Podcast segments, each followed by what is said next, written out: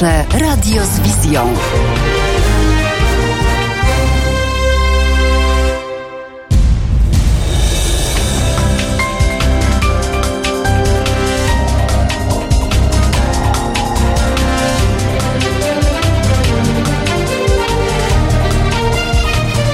Halo Radio.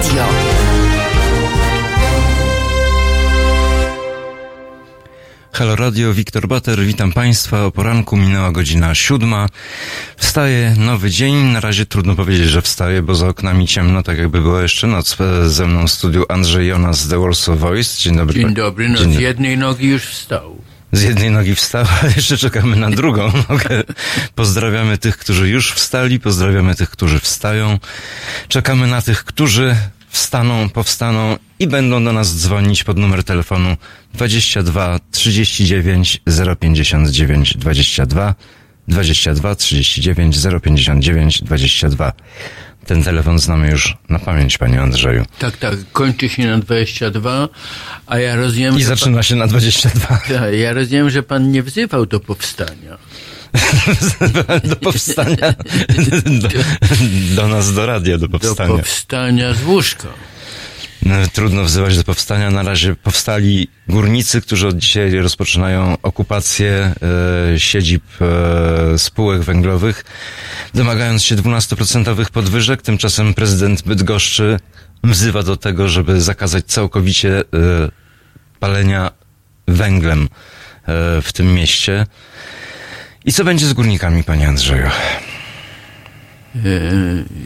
ja bym chciał, żeby e, i górnicy, i e, administracja, i, i murarze, kolejarze przypomnieli sobie pana ministra Steinhoffa. Jedynego, Gdyż. jedynego człowieka, który miał autorytet, umiejętność i odwagę takiego przeprowadzenia reformy zatrudnienia w górnictwie, że E, e, związki zawodowe wyraziły na nią zgodę, rzesze górników się przekwalifikowały i zmniejszyło się zatrudnienie o 100 tysięcy ludzi, e, co dało możliwość redukcji wydobycia węgla, a także głębokich zmian gospodarczych i ludzkich na Śląsku.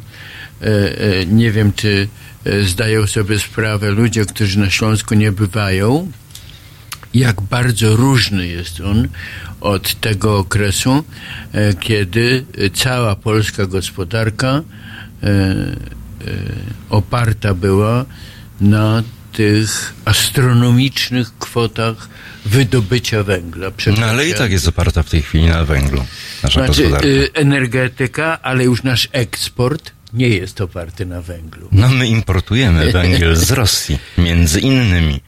E, no powiedzmy, że z Ukrainy. No to jest z Ukrainy, to jest tak zwany reeksport. tak, tak, no to y, powiedzmy stawia nas y, y, w roli, jakie to jest to brzydkie słowo, jak się kupuje coś kradzionego. Paserstwo, panie tak. Andrzeju, ma pan na myśli. Tak, tak, stawia nas w roli paserów i takich paserów E, masowych. E, paserstwo e, jest karane w Polsce, ale nie państwowe paserstwo. Importujemy 20 milionów ton węgla z rąk rosyjskich, ale ze złóż ukraińskich. Z rąk rosyjskich umoczonych w ukraińskiej krwi. No i bardzo głęboko zanurzonych w ukraińskie kopalnie. Tutaj warto wspomnieć, że zwrócono obrabowane okręty wojenne, czy też kutry wojskowe ukraińskie, które zostały przez Rosjan e, zatrzymane e, w cieśninie kerczeńskiej. W cieśninie kerczeńskiej i które oddano. Ukraińcy się skarżą, że wymontowano wszystko, co się dało wymontować, nawet sedesy. Dziwi się pan? E, ja się nie dziwię, dlatego że ja trochę e, uczestniczyłem, e, a trochę czytałem o historii i jak coś jest trofejne, Czyli zdobyczne? To, że, tak, to żołnierz rosyjski nie przepuści. Więc tutaj nawet sedesom nie przepuścił. Nie, to, że broń wymontowano, tego się można było spodziewać, ale okazuje się, że wszystkiego można się było spodziewać zbliża się spotkanie tak zwanej czwórki normandzkiej, to znaczy e, Niemcy, Francja, Rosja i Ukraina. W sprawie wschodniej Ukrainy. Tak, pan, pan prezydent Zełenski, e, sługa narodu. E, tak, No taki serial był, tak, Główna e, w- postać. którym on grał główną rolę. głównego sługę narodu, a potem założył partię Sługa Narodu. Wszyscy się naśmiewali, ale e, wygląda na to, że pan Zełenski traktuje bardzo poważnie e, swoją funkcję i swoją obecność na tej funkcji i stara się coś załatwić. No ale czy Udało mu mu się, się ciekaw, załatwić ciekaw jestem, czy mu się uda. Ja bardzo wątpię. Na Ukrainie podniosły się głosy przestrzegające go przed spotkaniem z Putinem. No ale to spotkanie ma się odbyć. to spotkanie ma się odbyć i to spotkanie jest bardzo ważne. E, Te głosy e, mówią, że Putin e, młodego, niedoświadczonego człowieka ogra. Putin w takie gry z Zełenskim się nie bawi, on po prostu wysyła wojska. E, Bez względu na to, jakie one Panie Andrzeju, ale te wojska się wycofują jakie podobno. noszą mundury. No tak, ale tam ciągle, e, we wschodniej Ukrainie ciągle jest stan wojny. E, Więc to nie, to, to nie jest tak, że ta wojna się zakończyła i to nie jest tak, że Rosja może korzystać z praw mm, wiarygodnego uczestnika życia międzynarodowego. E, e, Putin ocenił, że bardziej mu się opłaca wojna z Ukrainą e, e, niż wiarygodność polityczna. E, e, ale nie, no dla siebie jest wiarygodny politycznie, prowadząc no tak, wojnę dla na świata, ale on Ukrainie. nawet robi e, różne rzeczy, żeby się uwiarygodnić. To jest bardzo interesujące. W zeszłym tygodniu ekspertom amerykańskim e, Putin pokazał swoją broń supersoniczną. To, jest to, to są takie pociski, które latają bardzo szybko i są bardzo sprawne. Ponaddźwiękowo. One są pięciokrotnie ponaddźwiękowe albo nawet więcej. E, To jest coś potwornego. On to pokazał e, amerykańskim ekspertom, no właśnie e, dając dowód, że jednak e, uważa, że wiarygodność liczy się. E, Mnie się zdaje, że e, pan Zełenski e,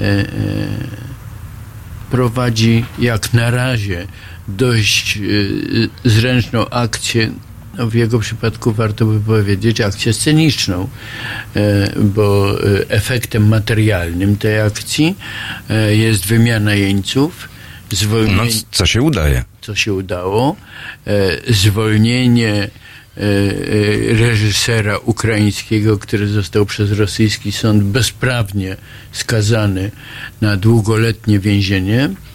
Jako szpieg. Tak. E, I e, no, teraz będą czynione starania. Ja żałuję, przyznam, e, pa, patrząc e, na interes Polski, e, e, że e, jedynym forum e, prowadzenia jakichś starań dyplomatycznych na rzecz Ukrainy e, jest ta czwórka normandzka, w której Polski nie ma, a przecież byliśmy e, bardzo blisko A w 2004 roku, kiedy była pierwsza pomarańczowa rewolucja, tak naprawdę, Właśnie, byliśmy, tam bardzo, obecni. Bardzo blisko rozdawania kart e, e, w, w tym konflikcie. Byliśmy rozpoznawani jako skuteczny ponad nawet swoją wagę polityczną. No, ale o czym to świadczy, że nas nie ma w tym momencie? Znaczy, że nie mamy żadnego wpływu na sprawy żywotnie istotne dla Polaków i Polski. Mówię dla ludzi i dla państwa. E, e, mieliśmy bardzo wysoką pozycję na Ukrainie. E, traktowani byliśmy nie jak adwokat, bo adwokat to jest pracownik najemny, tylko jak skuteczny przyjaciel. Dowody na to są liczne. Byliśmy rzeczywiście pomocnikiem Ukrainy w jej staraniach o bezpieczeństwo i o Europę. E, Polacy cieszyli się takim zaufaniem, że wielu polskich ekspertów było wynajmowanych przez władze ukraińskie e, do e, reformowania tego państwa Między innymi pan Nowak ze swoimi zegarkami. e, i ze swoją umiejętnością budowy autostrad. E, On już zakończył swoją misję, ale również pan Balcerowicz e, e, i, i wielu innych, e, którzy się cieszyli zaufaniem jako eksperci i jako przyjaciele. Dzisiaj tej pozycji nie mamy i nie mamy nic w zamian. A dlaczego jej nie mamy? Nie mamy polityki wschodniej? Nie, nie umieliśmy jej prowadzić. E, e, nastąpiło głębokie załamanie polskiej służby dyplomatycznej, pol- polskiej myśli dyplomatycznej i polskich kadr dyplomatycznych. No, wystarczą te e, trzy czynniki, e, żeby patrzeć na ruinę, jaką dzisiaj po czasach Bartoszewskiego i innych e, jest e, polityka zagraniczna. E, Dzisiaj obserwujemy politykę zagraniczną z drugiego albo trzeciego rzędu widzów bez żadnego wpływu na tę część polityki zagranicznej, e, która jest ważna dla Polski. Całkowita porażka. E, e, Głęboka katastrofa. A czasy są takie, że powinni. I wcale nie piękna. Nie, nie tak piękna katastrofa. A czasy są takie, że wpływ na politykę zagraniczną powinniśmy mieć, bo na przykład te, teraz rozpoczyna się najważniejsza część debaty na temat przyszłego budżetu Unii Europejskiej. E, A przecież Unia Europejska to nie są tylko flagi w rozmaity sposób w Polsce obrażane e, przy e, aprobacie Wystarczy wspomnieć Krystynę Pawłowicz, która mówi o, Rosji, o unijnej fladze jako o szmacie. Tak, i członków, nowych członków parlamentu polskiego, tak zwanych narodowców. To jest dość e, szlachetne słowo, e, przypięte e, nie wiadomo dlaczego do burzycieli polskiego porządku i polskiej pozycji międzynarodowej.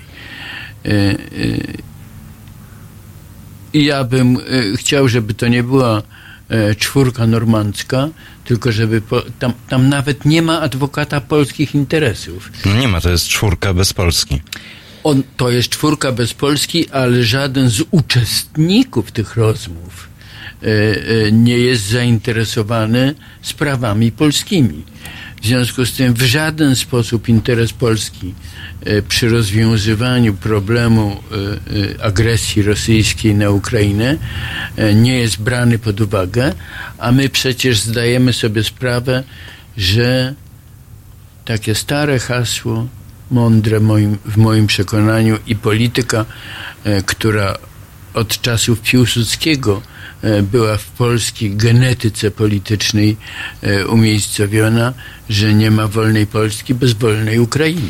Panie Andrzeju, do Rosji na Ukrainę za chwilę wrócimy. W tej chwili The Police i Message in the Bottle.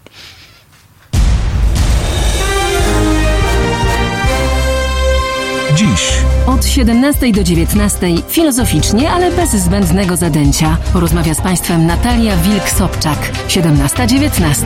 www.halo.radio. Słuchaj na żywo, a potem z podcastów.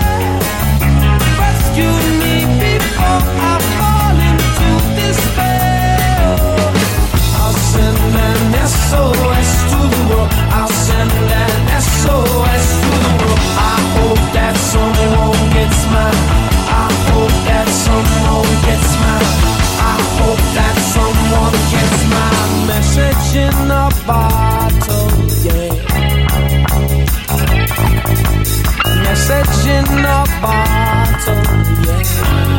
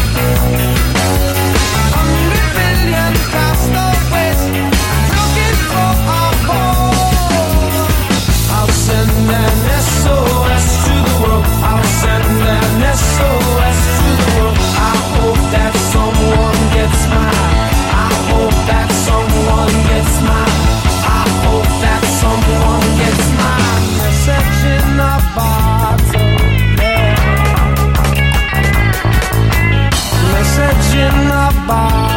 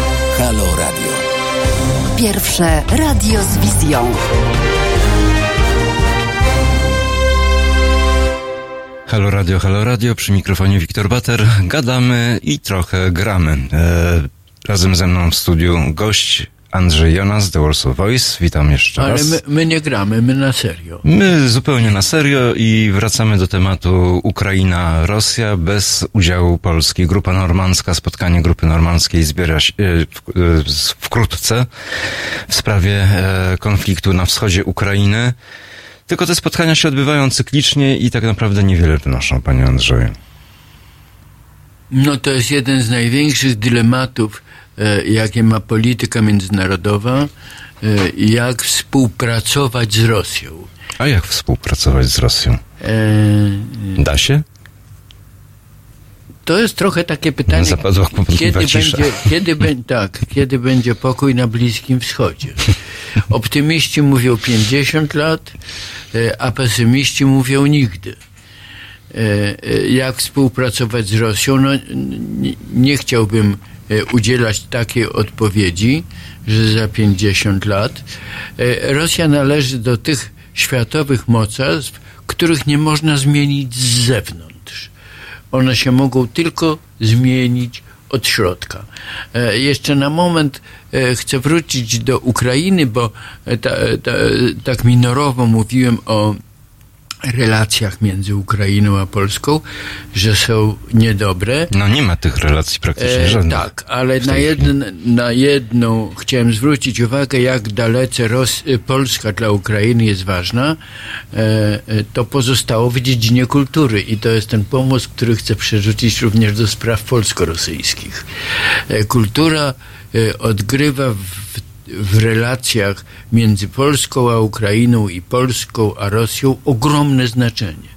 I chcę przypomnieć, że w minionym tygodniu e, pan prezydent Zełenski, prezydent Ukrainy, e, odznaczył e, dwie no, w odniesieniu do jednej na pewno można powiedzieć Polka, a w odniesieniu do drugiej, e, no, Polska, że tak, Polka, że tak powiem, w drugiej linii, czyli panią Holland e, i panią Ann Applebaum e, odznaczył za hołd wyrażony ich pracą dla ofiar wielkiego głodu na Ukrainie. E, przypomnijmy, e, że pani Holland wyreżyserowała wspaniały film e, Obywatel Jones o kanadyjskim dziennikarzu, który jako pierwszy poinformował świat o zbrodniczej operacji Stalina polegającej na zagłodzeniu 10 milionów Ukraińców w latach 1932-34. E, A pani Ann Applebaum e, e, ten dramat opisała w swojej znanej książce. Pan Appleba, pani Applebaum, ja mówię, że jest Polką w drugiej linii, że tak powiem. Mianowicie mieszka w Polsce, ma dwóch polskich synów, żona Radosława i ma Sikorskiego. polskiego, i ma polskiego męża. E, e, ma również miejsce w światowej i amerykańskiej prasie. E, ma Pulitzera za książkę Gułak e, i ciągle wraz ze swoimi synami e, wytrzymuje e, atmosferę polityczną w Polsce, poświęcając się i rodzinie, i pracy. E, I uważam, że e, e, jest dowodem, jak bardzo te dwie panie, czyli pani Holland i pani Applebaum są ważne dla Ukrainy, że Zełenski to zauważył i je odznaczył. No nie tylko one są ważne dla Ukrainy, jest jeszcze wielu innych Polaków, którzy dla Ukrainy się bardzo zasłużyli. Oczywiście, że tak. Nie wymienię w tej grupie polskiego MSZ-u. Polski MSZ nie prowadzi w tej chwili żadnej polityki wschodniej tak naprawdę. No właśnie, a najbardziej y, y, jakościowo y, najlepszy polski think tank nazywa się e, Instytut Wschodni. Instytut Wschodni, który zajmuje się między innymi Ukrainą, ale Rosją też. Tak, no i pamiętajmy o tym, że pomiędzy, po, pytałeś co możemy zrobić z Rosją. E, Możemy robić to, co e, nasi słuchacze już tego nie pamiętają, bo są to prawdopodobnie w większości ludzie, którzy się później urodzili, e, co robił pan Andrzej Drawicz. E, To znaczy e, wielki tłumacz, wielki e, autor, e, przez krótki czas szef radiokomitetu po 90 roku, wielki znawca Rosji. E, e, Ostatnią e, rzeczniczka prasowa rządu Tadeusza Mazowieckiego wspominała, że jak dokładnie 30 lat temu polska delegacja rządowa wyruszyła na najważniejszą w historii rozmowę w Moskwie, która miała dotyczyć i wycofania się Rosji e, z e, Polski. 300 tysięcy żołnierzy. Chodziło o tak. rosyjskich stało jeszcze wtedy e, w, w Polsce, to dla przypomnienia tym wszystkim, którzy wykrzywiają się, że pierwsze lata rządów solidarnościowych nie zrobiły dostatecznie dużo w stosunkach polsko-rosyjskich. Nie zapomnijmy o tym, że Polska weszła do NATO za zgodą Rosji e, że został zaw- zawarty pamiętny układ i że udało się to wynegocjować między innymi dzięki wizycie e, Tadeusza Mazowieckiego e, i towarzyszących mu polskich polityków e, w Moskwie. Wtedy po raz pierwszy doszło do wielkiej konferencji prasowej pana Sacharowa. Ludzie już nie pamiętają. Akademik Zacharow. E, Tak, e, e, jak mówiono w świecie, prawdziwa dusza rosyjska, chociaż nie wielkorus, bo pamiętamy e, e, elementy tej rosyjskiej duszy również w osobach wielkich Rosjan i wielkich dysydentów, Aleksander Sołżenicyn. na przykład, którzy byli aż po sam czubek głowy zalani nacjonalizmem rosyjskim. Co można zrobić? Można liczyć na czas i edukację, która e, ten nacjonalizm rosyjski rozbroi. No tylko kto miałby prowadzić tę edukację? Rosjanie. Tylko, Własnymi siłami. tylko i wyłącznie, bo jak mówiłem, Rosja, tak jak Chiny, Stany Zjednoczone i kilka innych państw, może być neg- e, reformowana tylko własnymi siłami i tylko od wewnątrz. Rosja jest zbyt wielka, zbyt potężna, e, e, zbyt skupiona na sobie, by były jakiekolwiek siły zewnętrzne, które mogą ją zreformować. Więc z Moskwą e, należy być blisko, z Rosją i Rosjanami. Pan zresztą mieszkał parę lat w Moskwie i wie, Ładnych parę lat. Właśnie i wie, że, y, z Rosja, że Polacy z Rosjanami umieją być blisko. I Rosjanie z Polakami, jak zapominają przeszłość i nie mówią polskie pany, to potrafią być blisko, czują się z nami na pewno bliżej niż z jakimkolwiek innym wolnym narodem. No ale nie potrafią nam wybaczyć tego, że wstąpiliśmy do NATO, do Unii Europejskiej, zdradziliśmy panslawizm, e, to nam zarzucają. Przeciętni Rosjanie. Tak, ale przeciętni Rosjanie rozumieją interesy i e, e, No ale ich nie robią na razie, bo są sankcje. no to prawda, dlatego że na wyższym piętrze rosyjskich interesów jest duma narodowa związana z siłą. E, i, A te siły pokazują rosyjskie bombowce strategiczne, które na przykład ostatnio przelatywały nad Morzem Południowochińskim i Japońskim. Tak, tak, super bombowce. E, e, No i demonstracja tej broni supersonicznej. Rosja e, e, ma swoją świadomość zakotwiczoną w minionych wiekach, kiedy kult siły militarnej był na szczycie wszystkich państwowych wartości. Ale ten kult został, on się utrzymuje.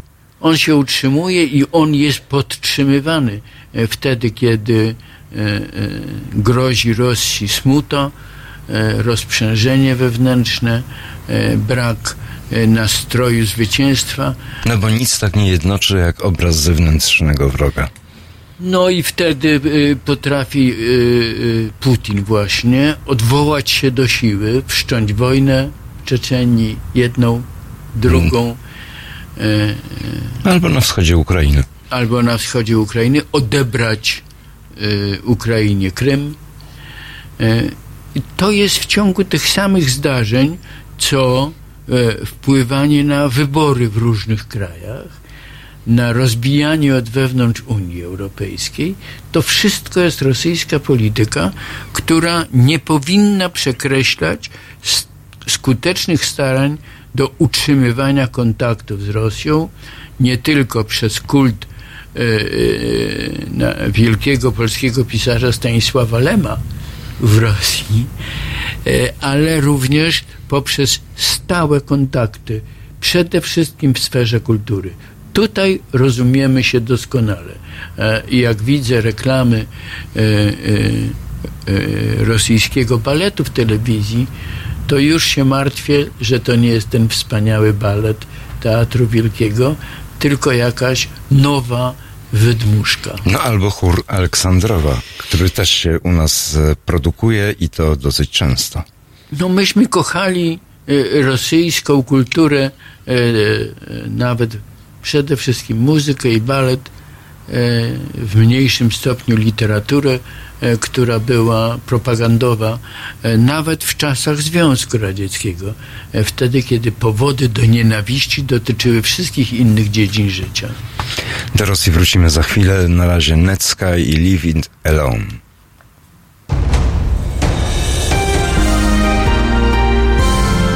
W poniedziałek Od 21 do 23 telefony od państwa odbiera Jacek Zimnik. Rozmowa, dialog, zrozumienie i żadnej agresji. 21-23. www.halo.radio. Słuchaj na żywo, a potem z podcastów.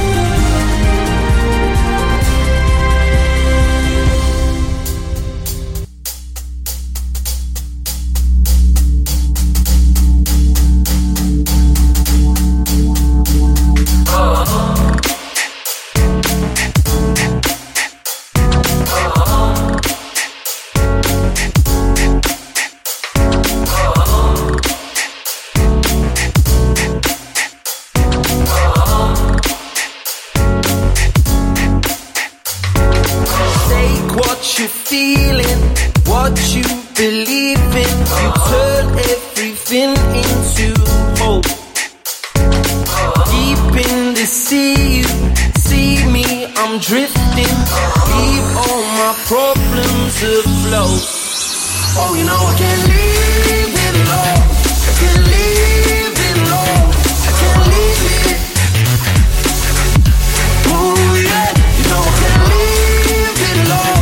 I can't it alone. You know I can't it. Oh, this ain't about the money I make. Or the games that we play. On something better. And it ain't about the places I go or the people I know. Need something better. Oh, oh you know I can't leave it alone. I can't leave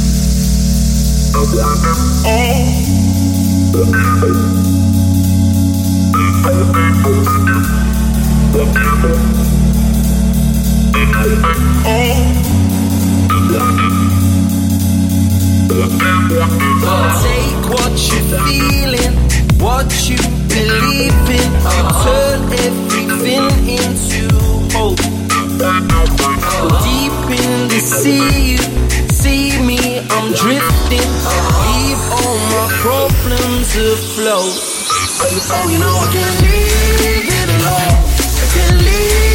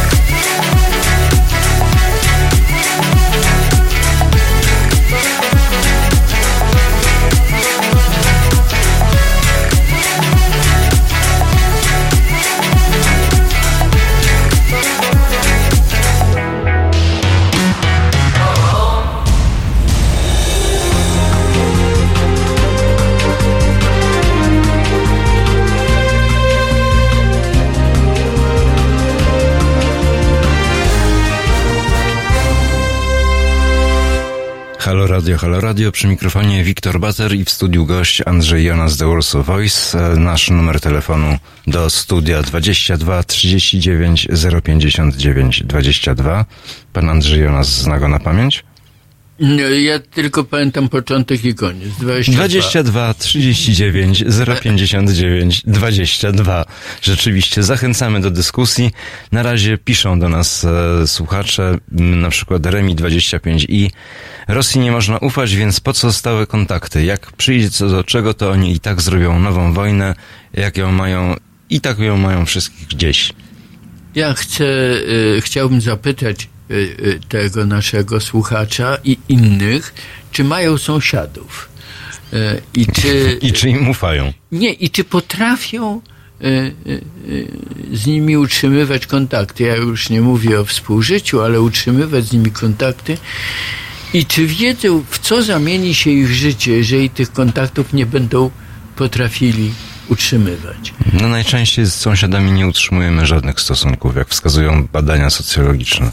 E, tak. Każdy sobie rzepkę skrobie. Tak, e, cywilizacje zachodnie, e, takie jak e, anglosaska przede wszystkim, wytworzyły e, całą obyczajowość utrzymywania kontaktów z sąsiadami, która zaczyna się, które to kontakty zaczynają się na ogół od e, wieczorku zapoznawczego bądź czegoś takiego, dlatego że nikt tak nie, nie potrafi zatruć życia jak sąsiad.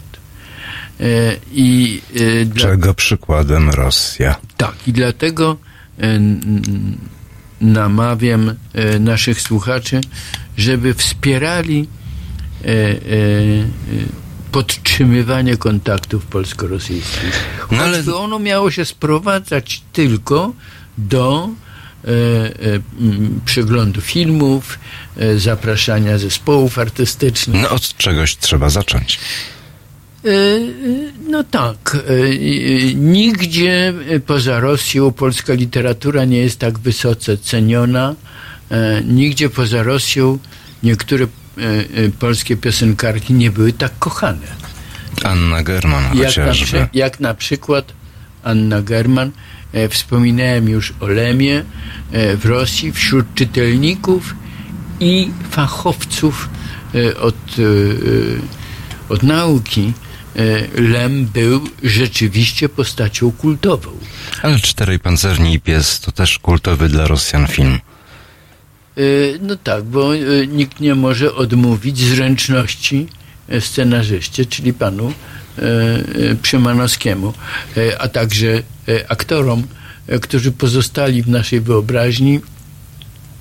Moje dzieci i moje wnuki e, po, po dziś są załogą Rudego. Janusz Gajos jest postacią kultową dla Rosjan. No właśnie, e, e, jakkolwiek e, bohaterowie e, narzeka, bohaterowie tego filmu narzekali, że e, jak wzięli na siebie e, e, skórę bohaterów, to ona została na nich tak długo, że niekiedy tamowała ich karierę artystyczną. Czy wie pan, panie Andrzeju, jaki film jeszcze jest kultowy dla Rosjan? Stawka większa niż życie. Hans Kloss. No ba, oczywiście w Rosji najwyżej wzniesiony jest zaraz po sztandarze nacjonalizmu sztandar Wielkiej Wojny Ojczyźnianej i zwycięstwa nad faszyzmem. E, faszyzm jest tak wprowadzony do kultury rosyjskiej, że w 56 roku, 1956 roku, jak wojska rosyjskie z odległych guberni jechały do Budapesztu, żeby stłumić powstanie ludności, to mówiono im, że jadą do Berlina, żeby stłumić powstanie faszystowskie. Wróćmy jeszcze raz na Ukrainę. Remi25i pyta, e, pyta- pytanie do pana Jonasa. Czemu Ukraina nigdy nie chciała wejść do NATO? E, Pan e, e, Remi skłania mnie do tego, jeżeli to jest pan. E, A, to jest pani. No to, to, to, to dobrze, że się powstrzymałem. To znaczy, pani skłania mnie do tego, żeby zastanowić się nad dzisiejszą kondycją NATO. E, e, ja Oj, myślę- słabo z tą kondycją, ja myślę, że, że do, ci, do dzisiejszego NATO wiele krajów nie chciałoby wstąpić, e, dlatego że e, no, w ostatnich dniach na przykład NATO znalazło się pod szantażem tureckim. E, e, Turcja domaga się e, wsparcia w walkach z Kurdami, a jeżeli się NATO, NATO nie zgodzi, e, to A, odma- na, a NATO się na to nie godzi. nie, to, odmu- to w zasadzie e, podważa skuteczność artykułu 5 traktatu. E, To jest ten, e, ten tak zwany muszkieterski. Jeden za wszystkich, wszyscy za jednego. Remi25 e, przerwę panu Andrzejowi. Remi25 e, pisze, jestem panem, jestem panem, proszę sprostować. Więc jednak pan. E, proszę Państwa, e, e, z, Wracając do NATO. y, wracając do NATO, e,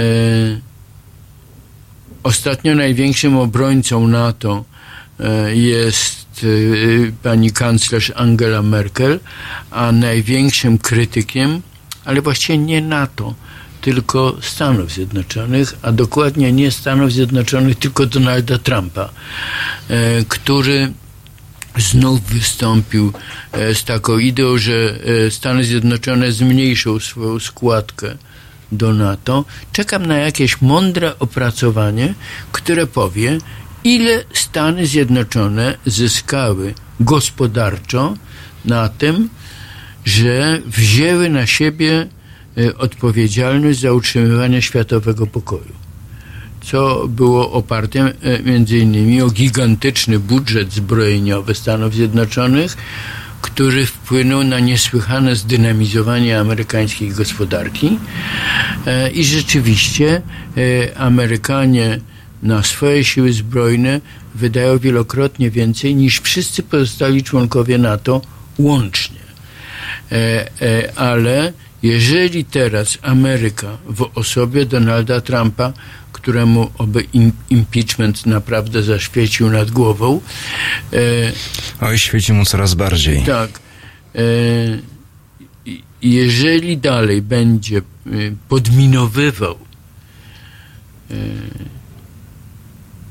siłę NATO e, i jego e, zdolności obronne, e, Donald Trump, to, to, to rzeczywiście możemy się spodziewać tego, że nie tylko prezydent Macron będzie mówił o śmierci klinicznej mózgu NATO, a pani Merkel mówi, że dla naszego bezpieczeństwa nadal najważniejsze jest NATO, ale już wspomina o tym, że jednak Europa powinna większe ciężary wziąć na swoje barki. Jedna z naszych słuchaczek, Jola M., to już jest na pewno pani, pani e, pisze A NATO. na pewno? Nic nie jest na pewno, to prawda. Nie, no może być e, pan o imieniu Jola. Nie, Pisze, NATO nie jest gwarantem bezpieczeństwa. Teraz mam wrażenie, że NATO jest po prostu maszynką do zarabiania. ale, No chyba za daleko posunięta teza. No ale na pewno dobrze byłoby jakby, jeżeli pan ma rację, y, żeby, nie, pani, Pani Jola. tak, ż- e, żeby połączyć jedno z drugim. Amerykańskie koncerny zbrojeniowe przy pomocy swojego kramarza, e, e, czego nie traktuję jako obelgę, e, pana Trumpa, potrafią takiemu biednemu krajowi jak Polska wcisnąć 35 e, e, e, najdroższych na świecie myśliwców, które będą notabene w Polsce kompletnie nieużyteczne. F-35. Tak, ponieważ nie ma e, infrastruktury. No ale na razie nie mamy tych myśliwców, to są plany. ale na razie y, zbieramy pieniądze. Trochę zabierzemy y, nauczycielom, trochę ochronie środowiska. Trochę górnikom, trochę hutnikom, marynarzom i murarzom. Właśnie, przy okazji, jeśli pozwolisz, y, y, przyszła mi myśl do głowy, z którą się podzielę, taka naiwna absolutnie. E, Podzielę z, z y, słuchaczami, że jeżeli rzeczywiście świat poważnie traktuje zagrożenie klimatyczne e, i do przekroczenia tej mm, czerwonej linii, za której już nie ma odwrotu, mamy naprawdę niedaleko, bo jakieś półtora stopnia Celsjusza, e, e, I wówczas nas zaleje.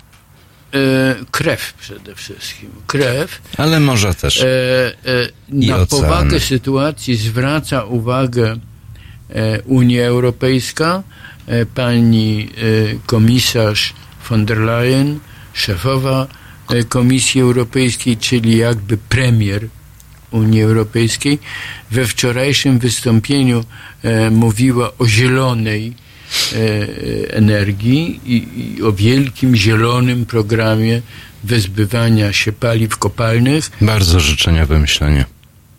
życzeniowe, ale przez wielu europosłów poparte. E, Dlaczego nikt nie rzuci myśli? No, no może dlatego, że jak powiedziałem, naiwna, że gdyby na 10 lat państwa świata zrezygnowały z armii, to i przeznaczyły te To wówczas wejdą wszędzie Chińczycy i, i skończy się. przeznaczyły te pieniądze, Chińczycy mogliby wziąć w tym udział i przeznaczyli te pieniądze na ochronę środowiska, to może naprawdę udałoby się coś w tej dziedzinie zrobić, a nie tylko powiedzieć. No ale panie Andrzeju, nikt się na to nigdy nie zdecyduje. Pan mnie ściąga na ziemię, no na ziemi już dzień wstał, więc ja... Tak, za oknami jasny dzień. Tak, ale y, wie pan, ilu jest y, w świecie ma marzycieli? E, Proszę spojrzeć, jakim y, powodzeniem cieszą się w całym świecie gry cyfrowe. E, No to są wszystko wielkie wspólnoty marzycieli. I wielkie pieniądze.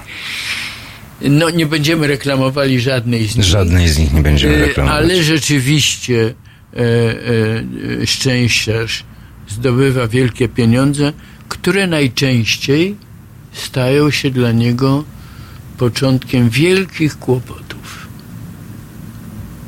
Ja myślę, że gdybyśmy zrezygnowali e, ze zbrojeń na 10 lat, to, to, to nie byłby początek wielkich kłopotów, tylko to byłby początek rzeczywiście nowej ery w historii cywilizacji. Na razie kłopoty ma Donald Trump, ponieważ wywołuje nowy, kolejny konflikt e, ze, z Chinami. E, Została przyjęta uchwała dotycząca przemocy w Hongkongu.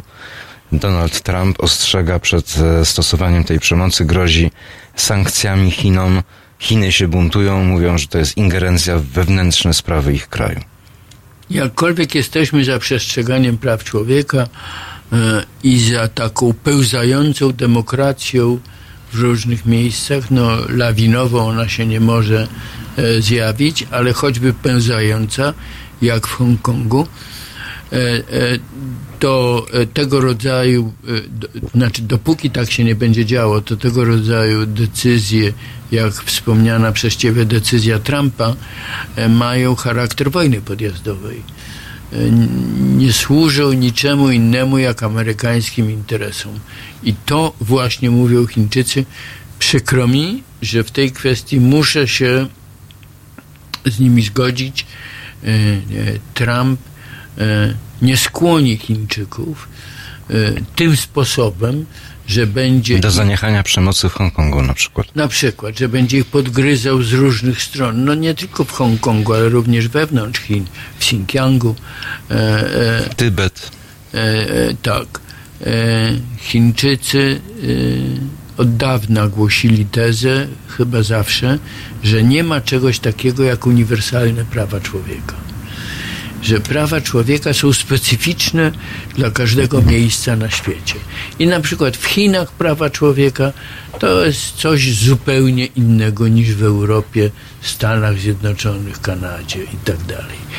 E, e, po, powracając do Ukrainy i wejścia do NATO, e, Ukraina z pewnością bliżej jest Unii Europejskiej, chociaż Unia Europejska po doświadczeniach z Polską i z Węgrami jakoś utraciła e, e, chęć do rozszerzania się. E, Ukraina i Gruzja bardzo by chciały wstąpić do Unii Europejskiej, natomiast Właśnie, sama to... Unia taką wielką chęcią i rządzą nie pała. Nie. Natomiast borykamy się z Turcją. Nie skorzystaliśmy lata temu z szansy na wciągnięcie Turcji do Unii Europejskiej.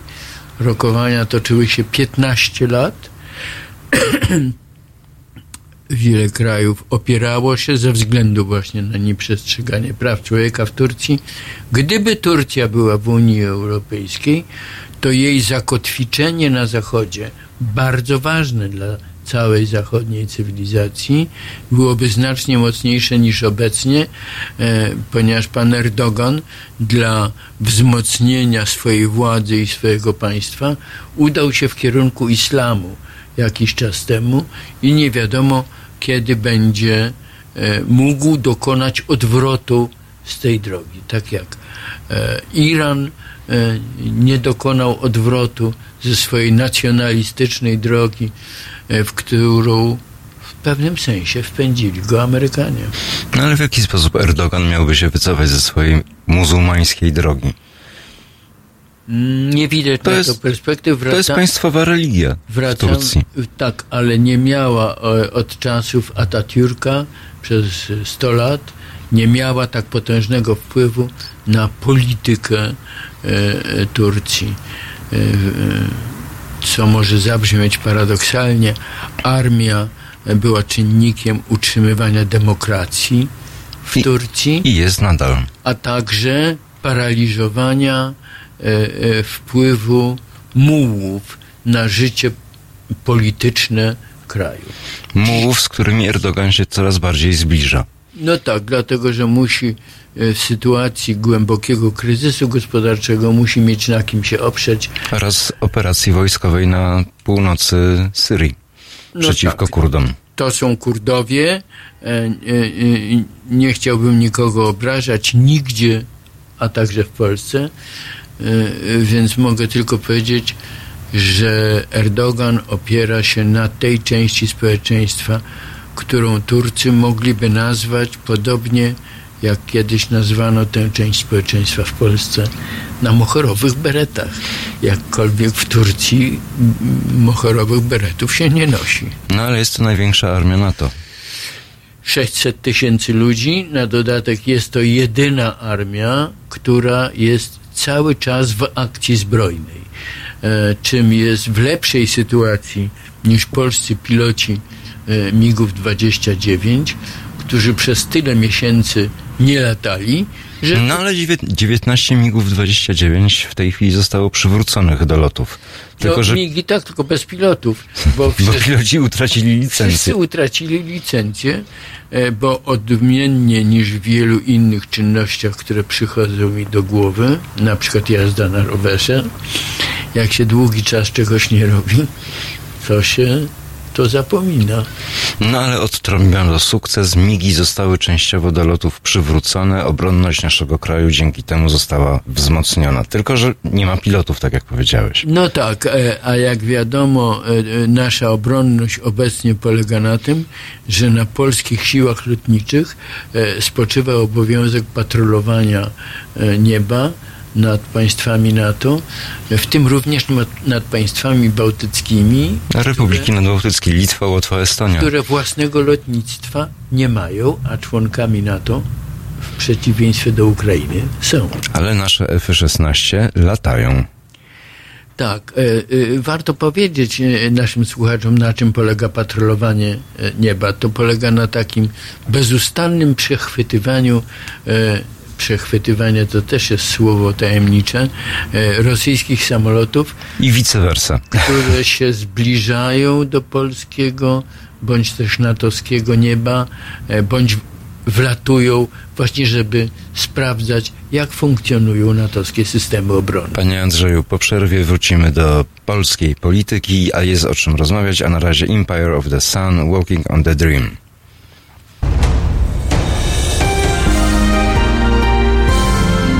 Niedzielę. Od 21 do 23 do świata swoich fascynacji dokumentalnych zabierze Państwa reżyser i aktywista obywatelski Konrad Szołajski. 21, 23.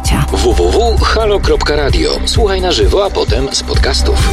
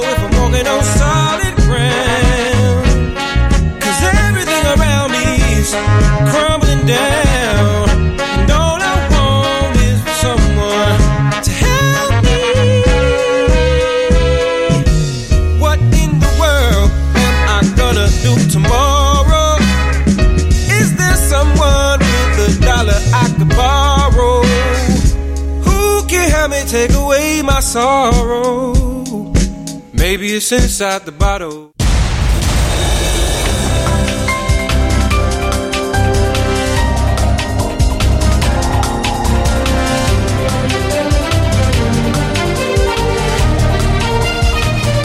Halo Radio. Halo Radio, Halo Radio, Wiktor Water przy mikrofonie, w studiu gość Andrzej Jonas, The Warsaw Voice. Dzień dobry Państwu.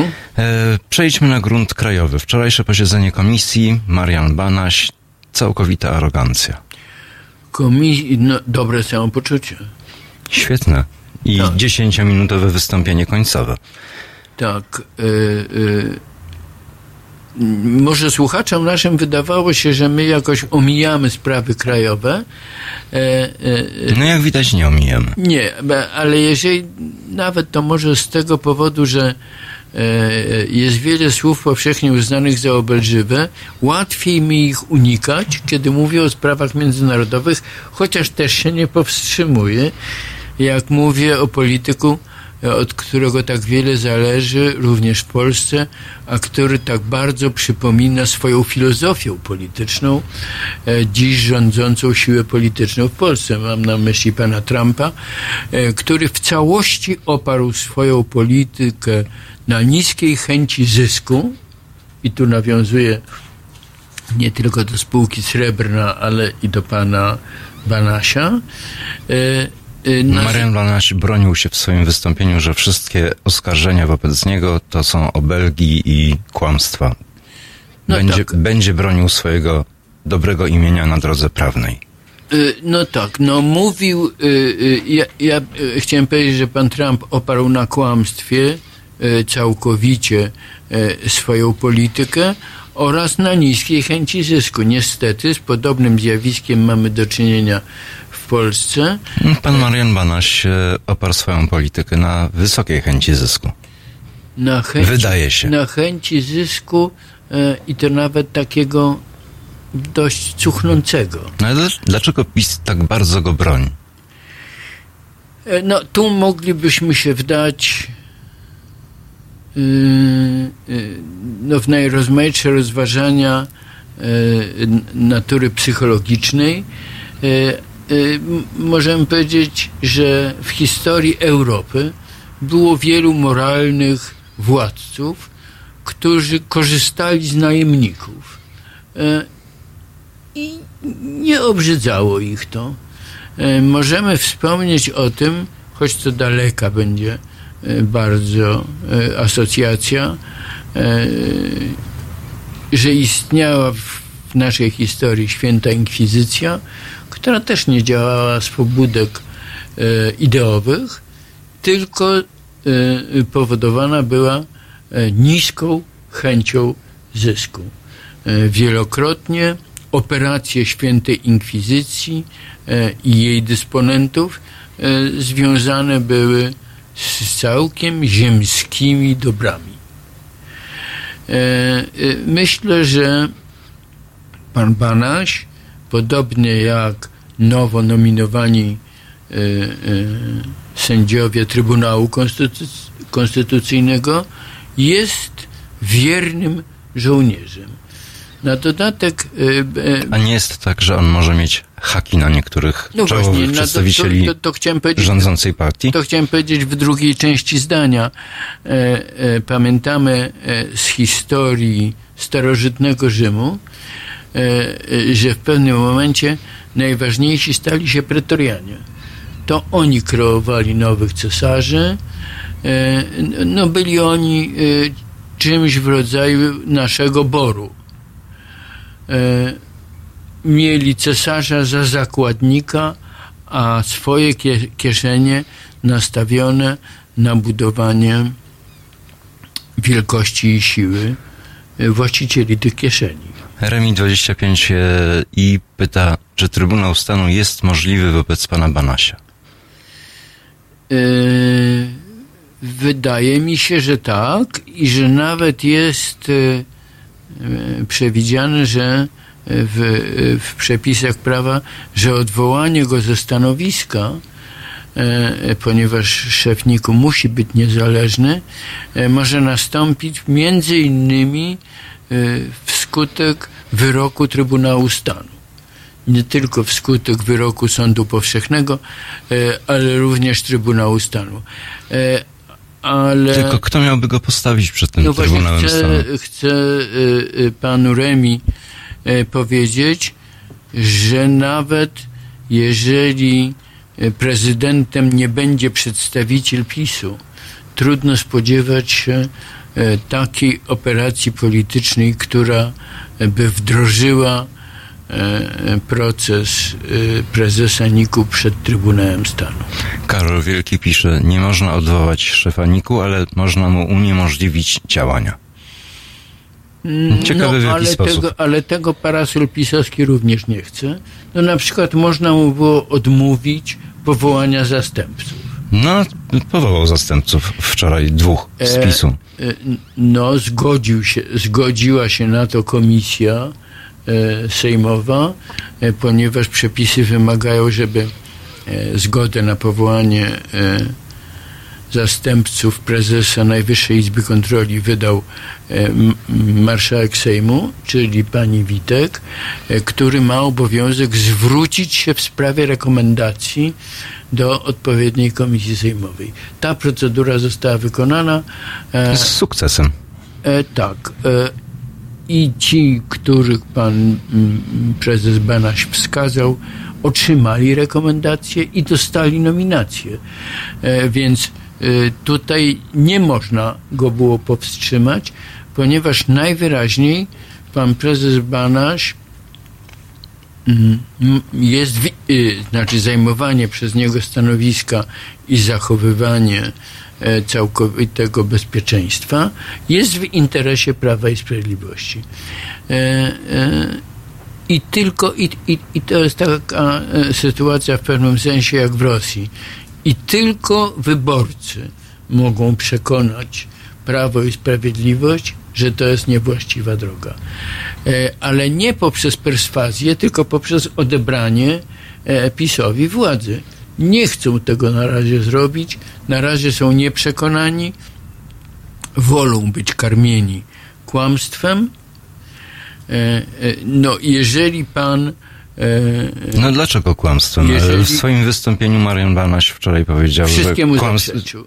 że kłamstwem jest wszystko to, co o nim piszą i mówią. No tak, ja, no, no właśnie y, y, y, mówię o tym, że poziom arogancji mierzy się y, gotowością y, oddalania, znaczy im dalej od prawdy, tym większy poziom arogancji. W swoim, Ja wystąpieniu, widzę- w swoim wystąpieniu dziesięciominutowym, e, końcowym wczoraj podczas posiedzenia Komisji Sejmowej, Marian Banaś powiedział, zarzuty są e, kłamstwem wobec mnie, a hotele na godziny w Krakowie to norma, ponieważ jest wielu biznesmenów, którzy przesiadają się z pociągu do pociągu i tam w takich hotelach się zatrzymują.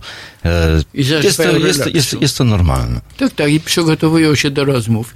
E, Ja chcę powiedzieć, e, że bardzo podobne do wystąpienia w tonacji, do wystąpienia pana e, prezesa Banasia e, było wystąpienie pana prezesa e, Kaczyńskiego e, na temat pana, pana, no może już sędziego Piotrowicza. E, Po co? e, prezesowi roztaczanie e, takiej, e, e, takiego parasola nad prezesem Piotrowiczem, nie wiem. Na pewno ma jakiś interes i to jest interes wewnętrzny, bo mimo tego, że wielu Polaków kupuje argumentację pana e, prezesa Kaczyńskiego, to jestem przekonany, zresztą badania na to wskazują, że nie kupują ci Polacy e, e, obrony pana Piotrowicza, a jednak pan Kaczyński to robi nie wiadomo dlaczego, mnie nie wiadomo dlaczego. E, Zresztą e, e, bardzo często mówię, że wydając opinię o rzeczywistości, bardzo często błądzimy po omacku, bo wielu rzeczy nie wiemy. Wielu rzeczy nie wiemy i się pewnie nie dowiemy. Natomiast I się nie dowiemy, ale jak poucza nas y, tak zwana polityka historyczna, możemy też nie dowiedzieć się prawdy. Natomiast mnie zastanawia tylko jedna rzecz. Pan Piotrowicz, pan Banaś i inne afery nie wpływają na wyniki sondażowe w żaden sposób. Poparcie dla PiSu nie spada. E, To byłoby zbyt ponure, e, e, co mówisz, gdyby było prawdziwe. Pamiętajmy jednak. No, patrząc, patrząc na ostatnie sondaże, jest prawdziwe. No dobrze, ale Senat już nie jest całkowicie w rękach Prawa i Sprawiedliwości. No bardzo chwiejna, bardzo chwiejna Bardzo chwiejna, ale e, no, oczyś, oczywiście możemy zastanawiać się, e, co jest bardziej dojmujące, utrata zęba trzonowego e, czy utrata zęba przedniego. Jakiś ząb PiSowi został wybity. Jak to się będzie rozwijało dalej? Oglądamy ostatnią akcję Zbigniewa Ziobro i prokuratury przeciwko prawu, dobrym obyczajom i personalnie sędziom. E, Czy chcemy żyć w, w państwie, nie w kraju, tylko w państwie, e, w którym sędziowie są karani za swoje rozstrzygnięcia? Czy mamy zaufanie do takiego sądu? E, Czy chcemy, żeby nas rządząca partia polityczna przekonywała, że sędziowie to są urzędnicy e, e, państwowi, którzy wykonują polecenia swoich zwierzchników. E, Czy nam się to podoba? No, mnie się nie podoba i wydawałoby się, że nie trzeba koniecznie dostać kopa we własne ciało, żeby się zorientować, że kopniak to nie jest nic przyjemnego. E, niestety większość wyborców e, potrafi takie e, miejsce obolałe osłonić portfelem nawet z niewielką kwotą w środku. I tak długo nie będą zauważali tych kopniaków, jak długo nie zostaną im wybite zęby albo jak długo bolesność nie będzie rzeczywiście duża. A propos zębów, Aneta Miłkowska pisze, najlepiej byłoby wybić jedynkę, a nie ząb trzonowy. No właśnie, no, no to, no, no, znaczy nie chciałbym, żeby y, y, Państwo, nasi słuchacze sprawdzali to w drodze osobistych doświadczeń, e, ale e, namawiam jednak na to, żeby przewidywać, e, a nie tylko działać reaktywnie. E, No nie dajmy się oszukiwać kłamstwom, które słyszymy i które wypowiadane są również e, e, z trybuny sejmowej. Nic nie zrobiłem, nic nie jestem winien, a jak się pyta e, wpływowych polityków tej partii, to odpowiadają, ja nic nie wiem, poczekajmy do rozstrzygnięcia. A potem rozstrzygnięcie jest takie, że prokuratura odmawia ścigania tych, którzy wizerunki wrogów politycznych e, wieszają na szubienicach e, w środku miasta. A propos tego, Przemek Ptasznik pisze, kwestia poparcia dla PiS to bardzo przykra sprawa jest i brzydka laurka dla naszej edukacji, bo to właśnie kulejąca edukacja ułatwia PiSowi manipulowanie ludźmi. Mm, Ja się z panem zgadzam, e, ale równocześnie chcę powiedzieć, że e, tak naprawdę zwykli Polacy mają mało alibi. E, Można się za, za, zasłaniać e, e, edukatorami, marnymi edukatorami, ale można też zauważyć, że nie chcemy dopuścić edukacji seksualnej do szkół, dlatego że wolimy być nieuświadomieni i żeby nasze dzieci były nieuświadomione. Z tą edukacją to jest naprawdę trudna sprawa. Wyborcy mają dwa momenty, w których mogą e, dać sygnał e, o, o swoim jej postawie i o swoich preferencjach. Jeden moment to jest wtedy, kiedy mogą wyjść na ulicę, a nie wychodzą. Popatrzmy na Francuzów, a ostatnio mówiliśmy o Czechach. Ćwierć miliona Czechów, tych, których uważamy za takich nieangażujących się w sprawy polityczne A jednak bardziej angażują się niż my. pragmatycznych. E, Popatrzmy na Francuzów. Popatrzmy, jaką mamy skłonność do tego, żeby y, y, y, dać wyraz swojej postawie. Na przykład y, mamy wielką skłonność do tego, żeby dać wyraz, przypomnę tutaj stare słowo, dawno nieużywane e, polskiemu tumidisizmowi, że mnie to nie obchodzi. Y, Mnie to nie dotyczy i jak mówię, dopóki mnie kopią w D, no to mało boli. Jak mnie kopną w zęby, To wtedy to poczujemy. to wtedy będziemy się zastanawiali, który ząb utracili, który ząb, czy to był trzonowy. Myślę, że przede wszystkim powinniśmy tro- zatroszczyć się o nasze zęby mądrości. Do kwestii stomatologicznych wrócimy po przerwie. Teraz Rebeka i Melancholia.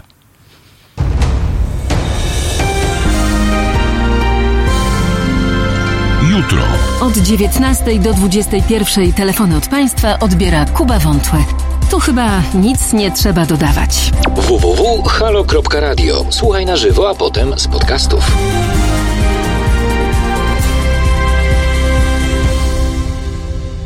Will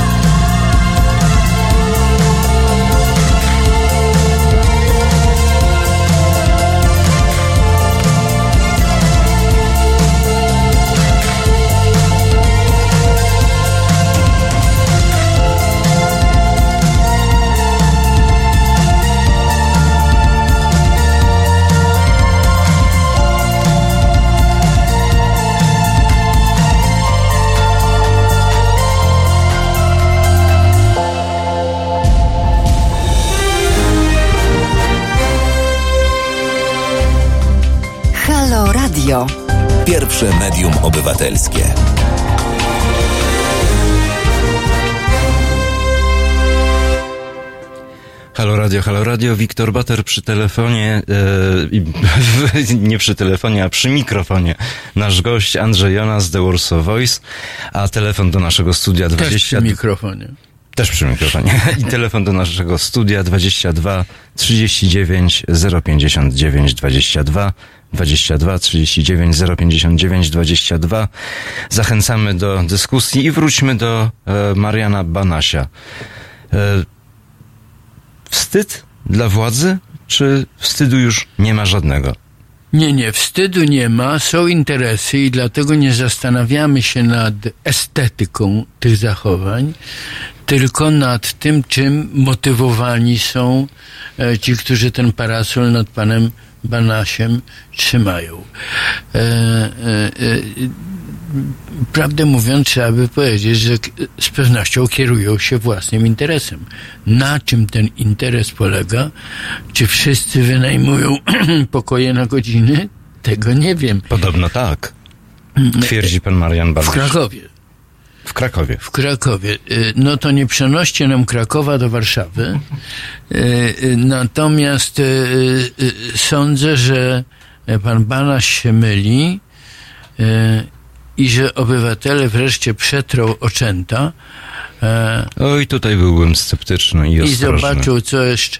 No to są, ewolu- to są zmiany ewolucyjne, oczywiście nie z dnia na dzień, e, ale jak chcemy powiedzieć coś optymistycznego, to jak pan, e, jak zapytałeś e, o to, e, e, czy Rosjanie się zmienią, no to e, mogę odpowiedzieć, Nie zmienią. że e, Polacy e, już się bardzo zmienili.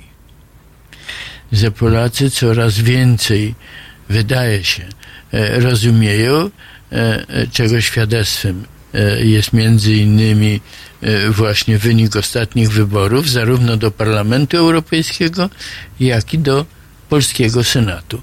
Czy my się jeszcze długo będziemy borykali e, z e, podatnością na kłamstwo i z niechęcią zrozumienia własnego interesu? Boję się, że tak i boję się, że nigdy nie należy tracić czujności, e, ponieważ wbrew temu, co napisał kiedyś e, e, e, jeden e, z amerykańskich myślicieli, historia się nie kończy. Historia chodzi w kółko. Karol Wielki pisze pes pesymistycznie. Wstyd nie jest zbyt kosztowny w tym elektoracie, a nawet jest przyczynkiem do dumy. Na przykład Tarczyński, Jaki. No tak, e, jest e, e, wielu dżentelmenów i dam, również z tytułami profesorskimi, którzy się nie wstydzą. Wstydzą się też w ograniczonym stopniu tylko ci, którzy im te tytuły przyznali. No tak, a jednocześnie Przemek Ptasznik pisze, PiS zdając sobie sprawę z tego sieje za pomocą TVP ordynarną, toporną propagandę. Ładuje ją łopatami do głów wyborców, nie przejmując się tym, że ludzie są świadomi i wiedzą, że PiS łże. To od czasów pana Goebbelsa jesteśmy już mądrzejsi o tyle, że wiemy, że najbardziej ordynarne kłamstwo znajduje sobie miejsce. I staje się prawdą. Gniazdko w głowie może sobie tam uwić e, e, miejsce, tak jak bakterie e, czy, czy, czy inne wirusy. E, I że przeciwdziałać temu można tylko edukacją i kulturą, e, jak słusznie powiedziałeś, e, ale też niestety historia chodzi w kółko. Widzimy e, w wielu krajach e, taką narastającą falę nacjonalizmu, e, który przecież jak żadna e, inna postawa karmi się właśnie kłamstwem. A kłamstwo powtarzane wielokrotnie staje się prawdą. E, Co gorsza, wielu ludzi wierzy również w to, co powiedziałeś. Ono się nie staje prawdą. Ono, e, e, ono e, e, e, udatnie imituje prawdę. E, I ludzie zaczynają w to wierzyć. Ale to, że ludzie w coś zaczynają wierzyć, nie znaczy, że to istotnie ma miejsce bądź miało miejsce. Ja pamiętam, zwierzę się Państwu trochę z archeologii, e, ja pamiętam jak niedługo po otwarciu tunelu trasy WZ w Warszawie e, e, doszło tam do nieszczęśliwego wypadku tramwajowego i uznano, że potem duch tego człowieka zadomowił się w tunelu i widać go na ścianie. I przyjeżdżali z całej Polski ludzie, żeby oglądać ten cud. Tego No, ducha. Tego ducha. Uwierz w I ducha. niektórzy widzieli. E, Przed, przed laty, nie tak wieloma, e, pamiętacie Państwo, że ktoś wypatrzył, że kora jakiegoś drzewa e, uformowała się w, kształt Matki Boskiej. I przychodzili różni eksperci od wizerunku, nie tego politycznego, i rzeczywiście dopatrywali się tam tego cudu przyrodniczego. No, my chcemy wierzyć w cuda, bo nie jesteśmy w stanie zrozumieć rzeczywistości. No, Ziemia jest przecież płaska, każdy, każdy z nas to widzi, E, a wyprawy na Księżyc są e, inscenizacją telewizyjną. I kłamstwem. E, Notabene Węgrzy ostatnio oświadczyli, zdaje się, że chcą wysłać człowieka w kosmos. Pamiętam, był taki żart przed laty, który powtórzę przy całej sympatii do Węgrów.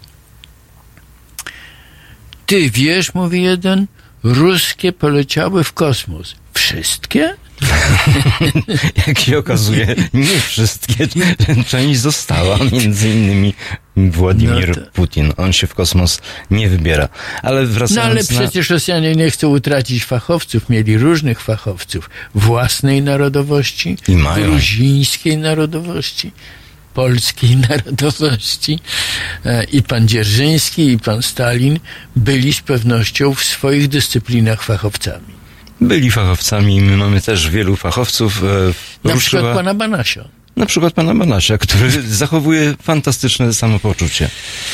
No jak to dobry fachowiec? No on jest fachowiec od tego, żeby mu dobrze szło. e, No i idzie. i dobrze mu idzie. Dla mnie rzeczywiście jest przykre, e, że państwo wielkim kosztem stworzyło rozmaite instrumenty, które, ma, które mają nas przestać e, e, które mają nas, nas chronić przed różnymi chorobami. E, e, niestety nie rozpoznały albo nie poinformowały o swoim rozpoznaniu e, e, powiązań pana e, Banasia. Wyobraźmy sobie, jak ci wszyscy, którzy przyjmują kit nam wciskani, czuliby się, e, gdyby rentgen, e, czy to dentystyczny, żeby wrócić do naszej stomatologii, e, e, czy to ogólny, e, nie wyłapywał usterek naszego organizmu. Czy byliby z tego zadowoleni? Kłamstwa, nie kłamstwa, liczy się 13 emerytura, liczy się 500, plus, liczą się wszelkie inne świadczenia. No i na E, pewno będzie się liczyło bankructwo, jeżeli do niego dojdzie. A to nam grozi, ponieważ sięgamy w tej chwili do rezerw budżetowych i to dosyć głęboko. Tak, no jakie jest tego wyjście? Y, Albo ograbić obywateli, którzy żyją dzisiaj, albo tych, którzy będą żyli jutro. E, Czyli albo podnieść podatki, y, albo zaciągnąć pożyczki. E, Państwa e, w zasadzie nie bankrutują, nawet Grecja nie zbankrutowała. E, Państwa stają się, znaczy formalnie e, stają się niewypłacalne, to wtedy biorą jeszcze większe kredyty. E, Polska, e, e, Polska, państwo polskie wzięło na siebie tak liczne zobowiązania, że już niestety słyszymy, jakiej dostaje zadyszki. Jak państwo nie słyszą, to proszę posłuchać nauczycieli, górników, e, e, służby medyczne, e, przyjrzeć się oświacie i samorządom, e, to wtedy tę zadyszkę już słyszycie. E, I co wtedy się robi? No albo trzeba się zatrzymać i wziąć głęboki oddech, albo trzeba jakąś dostawę tlenu sobie zapewnić.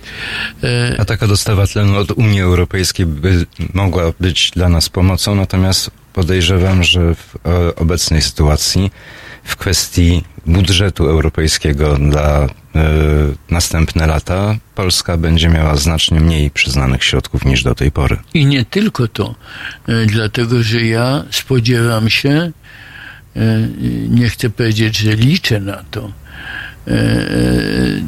nie napawały mnie radością sankcje amerykańskie e, e, po wprowadzeniu stanu wojennego w Polsce, ale uważałem je za pożyteczne z punktu widzenia długofalowego interesu Polaków. E, Ja spodziewam się sankcji ekonomicznych na Polskę ze strony Unii Europejskiej, a łatwo e, je zastosować e, za e, nieprzestrzeganie praworządności. No szczególnie w e, obliczu ostatniego e, werdyktu e, Trybunału Sprawiedliwości, Europejskiego Trybunału Sprawiedliwości i nieprzestrzegania przez nas tego, tych decyzji. No tak, udawanie. Przez nas, czyli przez państwo Tak, tak, polskie. udawanie, że deszcz pada, e, atak na sędziego z Olsztyna, e, sędziego Juszczyszyna, który jest e, świadectwem tej normalności, do której w swoim expose tak wzdychał pan premier. To niestety są dowody na to, że państwo polskie jest w złych rękach. E, I widzi to również Unia Europejska. Może spełnić się sen tych wszystkich, którzy marzyli o tym, żeby wejść do Unii Europejskiej, żeby zyskać w ten sposób zewnętrzną polisę ubezpieczeniową. Częściowo ją wcześniej, w przeszłości otrzymywaliśmy. No tak, y, i to polega nie tylko na wypłacie dywidendy, e, e, ale również na strzeżeniu wartości, których wspólnotą jest właśnie Unia Europejska. Do kwestii krajowych za chwilę wrócimy, a na razie Milo i Another Day.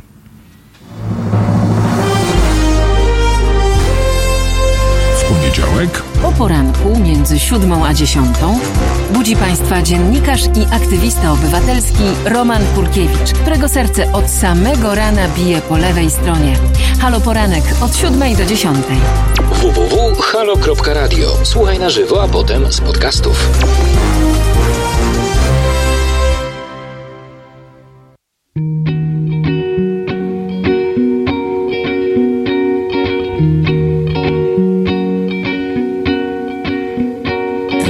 Another day, another place. Collecting phones, collecting names. The time I need to run away. There's nothing here, what makes me stay? I wonder why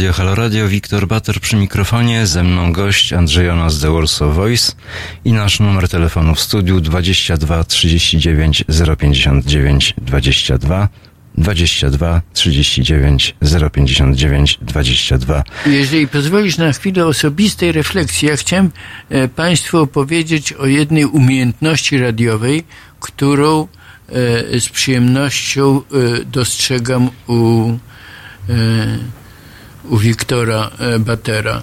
E, Mianowicie, e, poza koniecznością posiadania mózgu, w radio potrzeba jeszcze umieć dwie rzeczy. Po pierwsze, potrzeba umieć oddychać w właściwy sposób. Dawniej nie dostawano karty mikrofonowej, jak nie potrafiło się regulować swojego oddechu. A także trzeba umieć nie mlaskać. Ja pamiętam, jak zaczynałem siadać przed mikrofonem, to dłuższy czas uczono mnie otwierania ust, e, żeby to nie było zmlaśnięciem. Czy to ma być komplement w tym momencie? To jest właśnie komplement, że ty i oddychasz prawidłowo i nie mlaszczesz. Chyba, żeby, że niesmaczne tematy omawiamy. A tematów niesmacznych jest sporo, o których rozmawialiśmy, między innymi Marian Banaś. E, e, No tak, nawet jeżeli doda się to garni, teraz przejdziemy na kwestię stołu i kuchni, E, e, jeżeli doda się to garni, które on sam sobie wczoraj dodał e, i które jego akolici polityczni e, z przyjemnością także dokładają, to ciągle pozostaje on e, potrawą podejrzaną.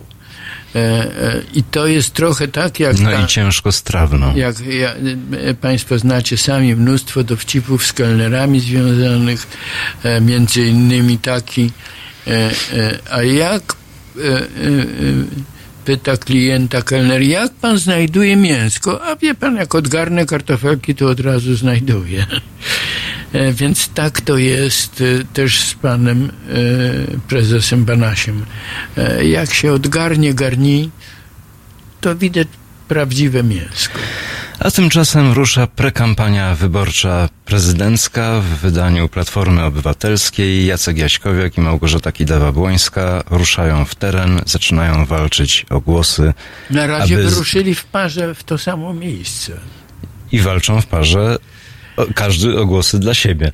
E, No tak, i i już sama ta uwaga wskazuje, jak bardzo e, kampania, prekampania, e, czyli taka kampania wewnętrzna jest trudna. Znaczy, istotą kampanii w polityce, kampanii wyborczych jest z reguły wieszanie psów na przeciwniku. E, No tutaj oboje kandydaci muszą się przed tym powstrzymać, ponieważ byłby to idiotyzm e, w oczach wyborców, e, obniżaliby rangę swojej formacji politycznej. Ale ja się zastanawiam, po co jednej formacji politycznych, politycznej dwoje kandydatów na prezydenta? Po pierwsze dlatego, co mówi, co powiedziała dzisiaj pani Kidawa-Błońska, ty oczywiście zauważyłeś albo słyszałeś o tym, że jak się przyłoży prąd elektryczny e, do odnóża żaby, to to odnóże zaczyna się ruszać. Nawet jeżeli to jest Drgać przynajmniej. prąd delikatny.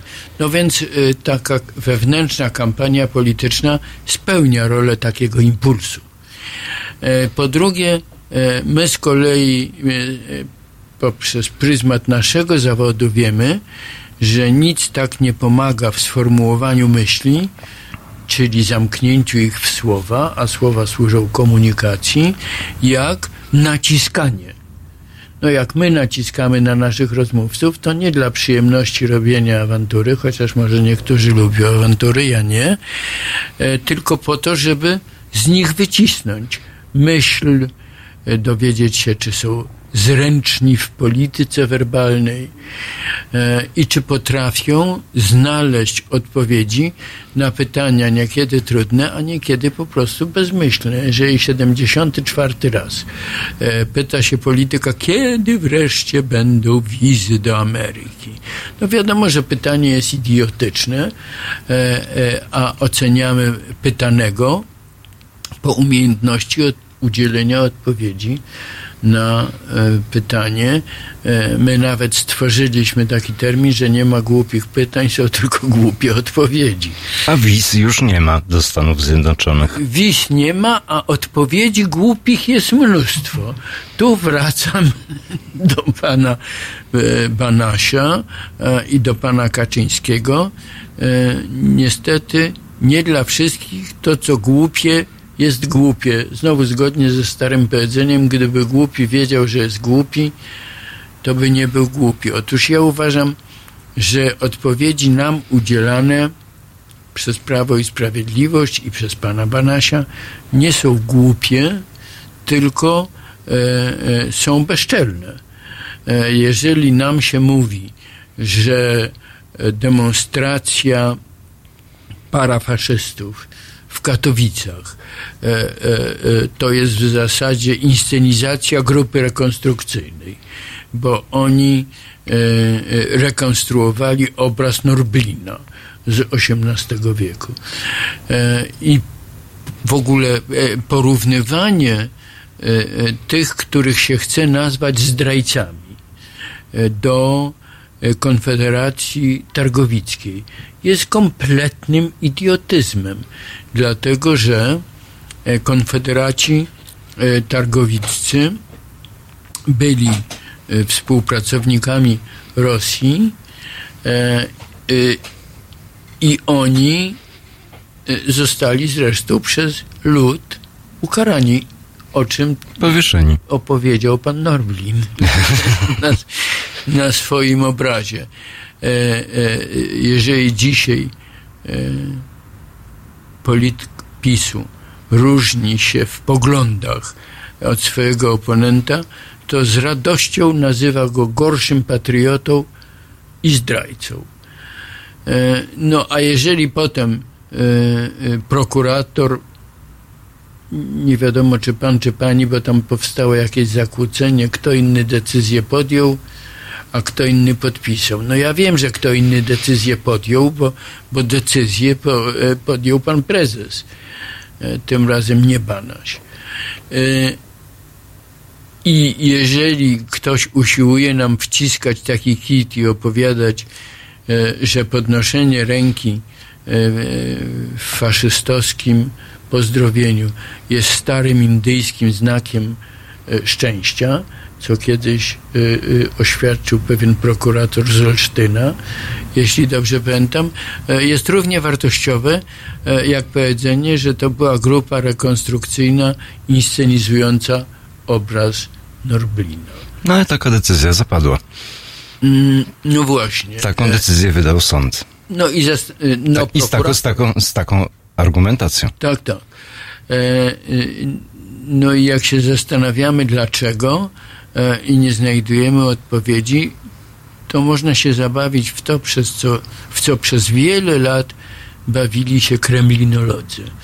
E, To znaczy głęboka analiza psychologiczna, Pentagon nawet zatrudniał ekspertów w tej dziedzinie e, e, umysłów e, i charakterów e, liderów Związku Radzieckiego.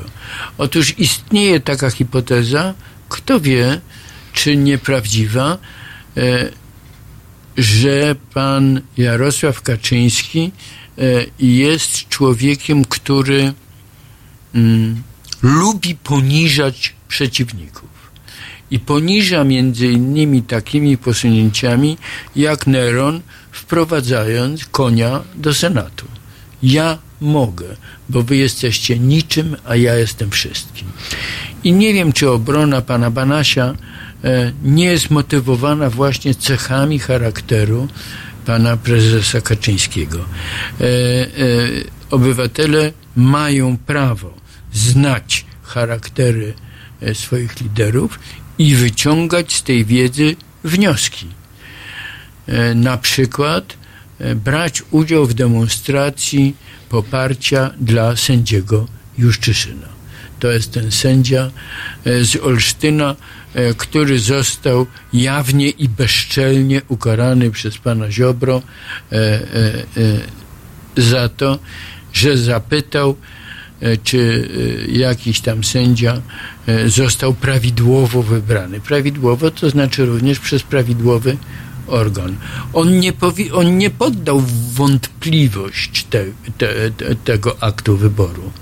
E, On tylko o to zapytał e, i za to został ukarany dlatego że walka e, o przestrzeganie prawa i praworządności przez pana Ziobro jest określana e, jako bezprawie. Sędzia z Olsztyna pytał o to z, w związku z wyrokiem Trybunału Sprawiedliwości Unii Europejskiej. Unii Europejskiej to nas y, y, zawraca do Unii Europejskiej. Wypada przypomnieć, y, że wczoraj Parlament Europejski zaakceptował e, panią Urszulę, no, Von der Leyen. prawidłowo trzeba by było powiedzieć Ursulę, Ursulę von der Leyen.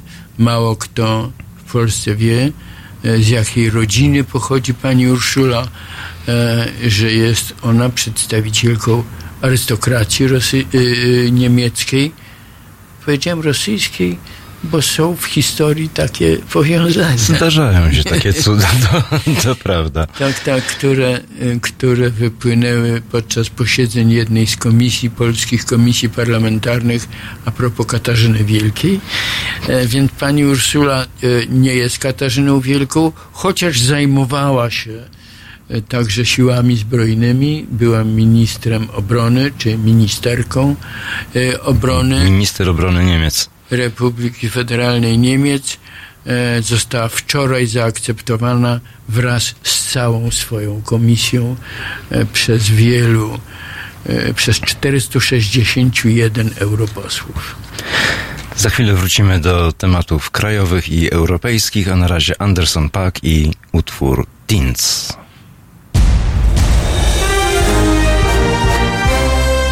W sobotę Od 17 do 19 Estera Prugar i jej kulturalnie muzyczni goście. 17-19. www.halo.radio. Słuchaj na żywo, a potem z podcastów.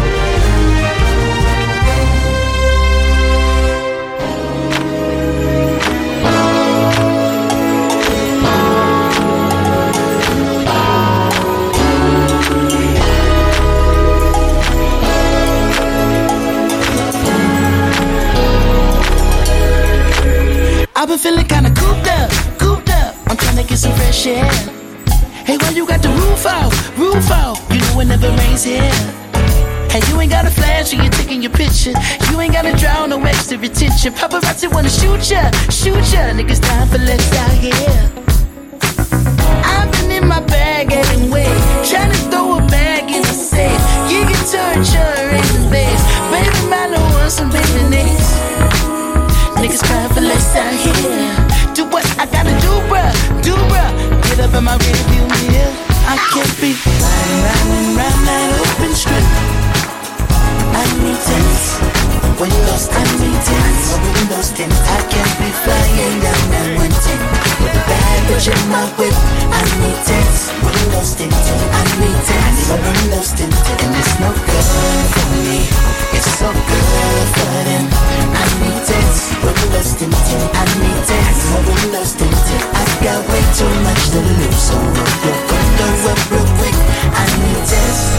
We're lost. I need it. We're lost in it. You probably think a nigga trolling. Like, or showing out for the cameras. Right.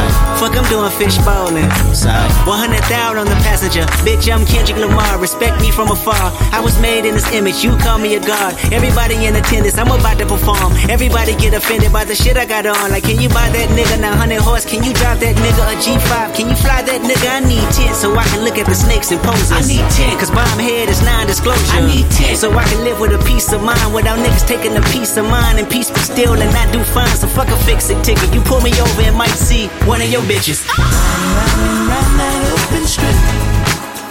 I need tents. When lost, I need tents. Windows tint. I can't be flying down that one ten. With a bad bitch in my whip. I need tits, windows tinted. I need my windows tinted. And it's no good for me. It's so good for them. I need tits, windows tinted. I need tits, my windows tinted. I've got way too much to lose, so roll your window up real quick. I need tits, windows tinted. I need tits, my windows tinted. You know I like a presidential. Stretch it out, that's a limo. Pull it up and let me get behind you. Where we going now? Need to know. Ghost riding in the phantom. Niggas never see me coming. She wanna hold me like a ransom. But i don't know you with the money keep me running. And No, I've been in my bag anyway. Trying to throw a bag in the safe. You guitar and church and bass. Baby, I don't want some baby names. Niggas crying for less out here. Do what I gotta do, bruh, do bruh. Get up in my rear view mirror. Riding round and round that open strip. I need tents. Windows, I need tents. My windows tint. I can't be flying down one ten with bad bitch in my whip. I need tents. Windows tinted. I need tents. My windows tinted, and it's no good for me. It's so good for them. I need tents. Windows tinted. I need tents. My windows tinted. I've got way too much to lose, so roll your window up real quick. I need tents. Windows. I need tents. My windows tinted.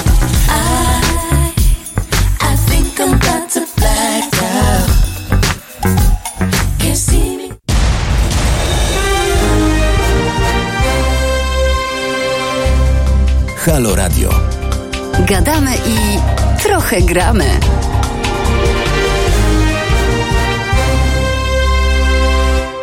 Halo Radio, Halo Radio, Wiktor Bater przy mikrofonie i gość w studiu Andrzej Jonas, The Warsaw Voice. Nasz numer w studiu 22 39 059 22 22 39 059 22 22. A teraz coś całkowicie nieprofesjonalnego.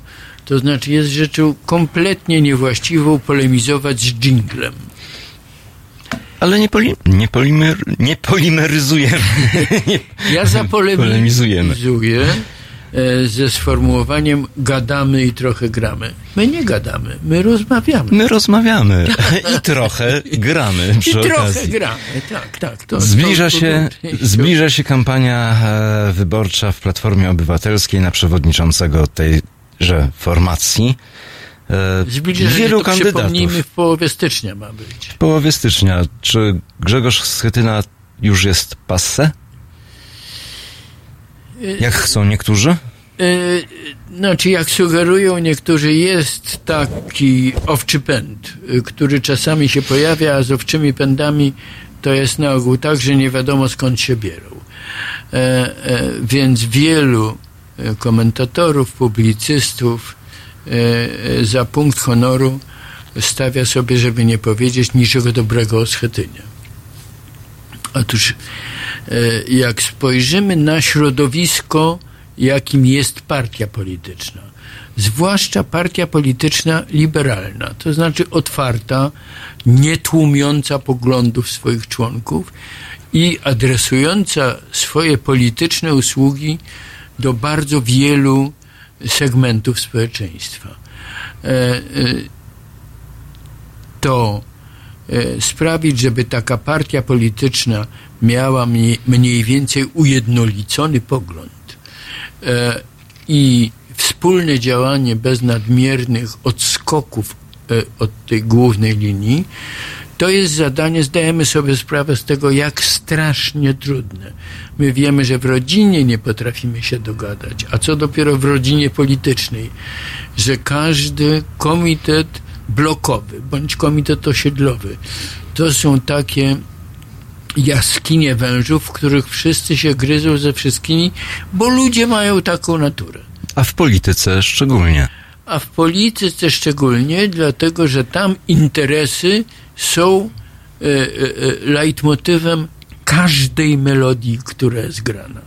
Jeżeli Grzegorzowi Schetynie udało się osiągnąć wspólną melodię,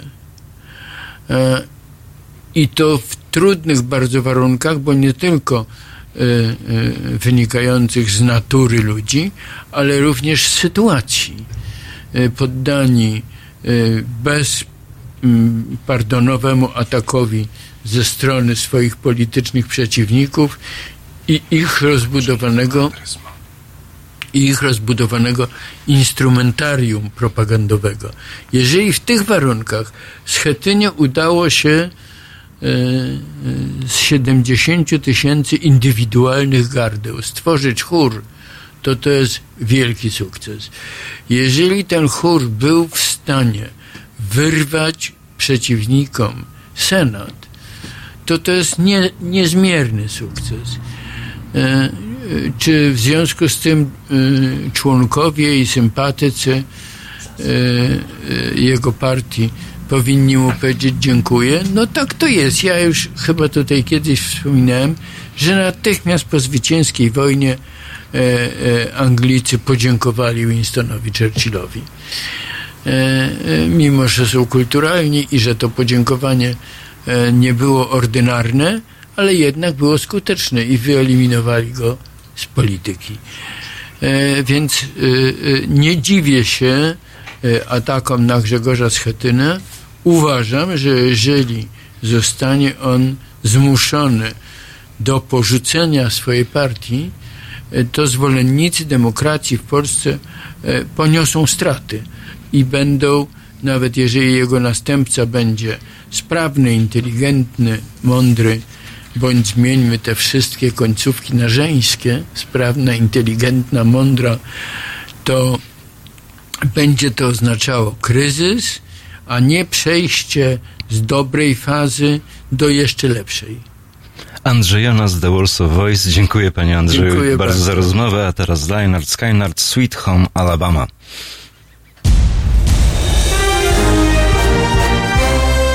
Jutro. Między 17 a 19 Agnieszka Żądło da upust swojej reporterskiej pasji. 17-19. www.halo.radio. Słuchaj na żywo, a potem z podcastów.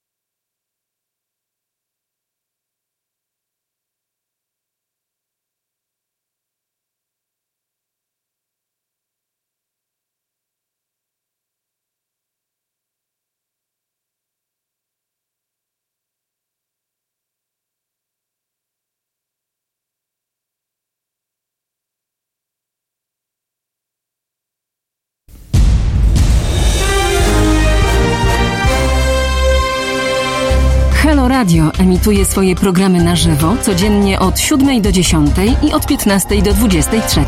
W weekendy od 11 do 23. Nocą Halo Radio gra powtórki najciekawszych programów dla naszych rodaków z oceanu. www.halo.radio. Słuchaj na żywo, a potem z podcastów.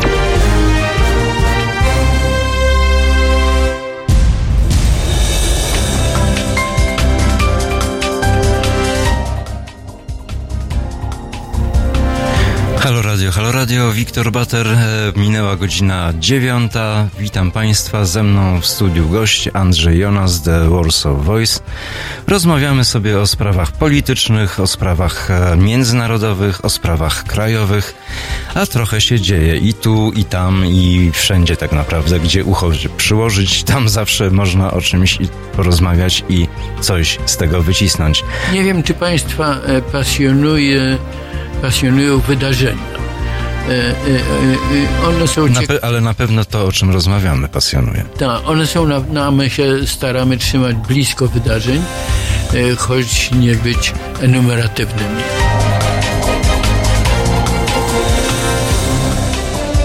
Halo Radio.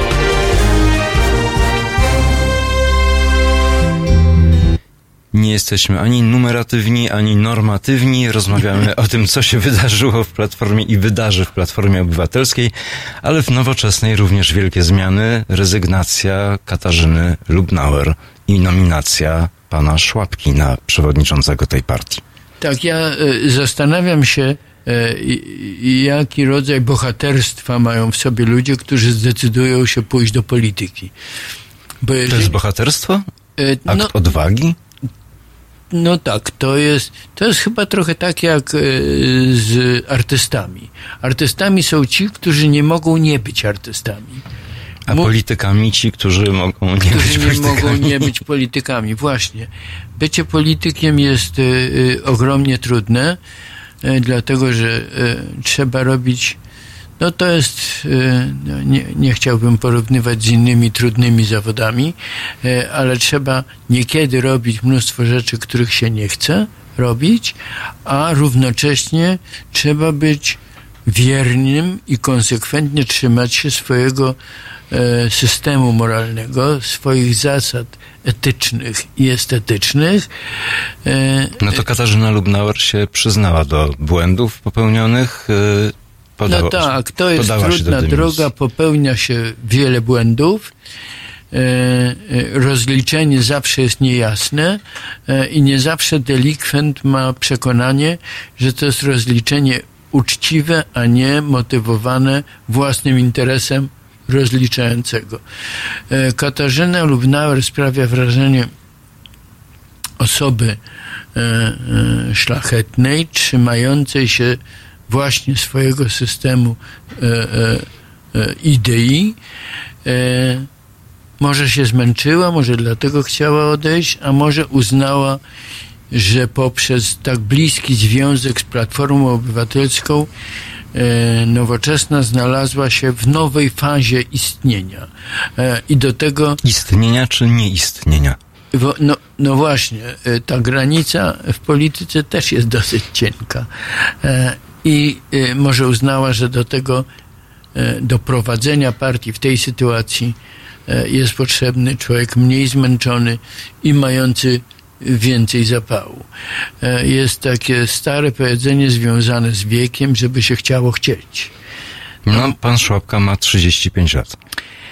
To nie zawsze jest związane z metryką. Znam bardzo chcących chcieć ludzi całkiem dojrzałych, żeby nie użyć starego powiedzenia, e, że dzisiaj każdy gówniarz ma 70 lat.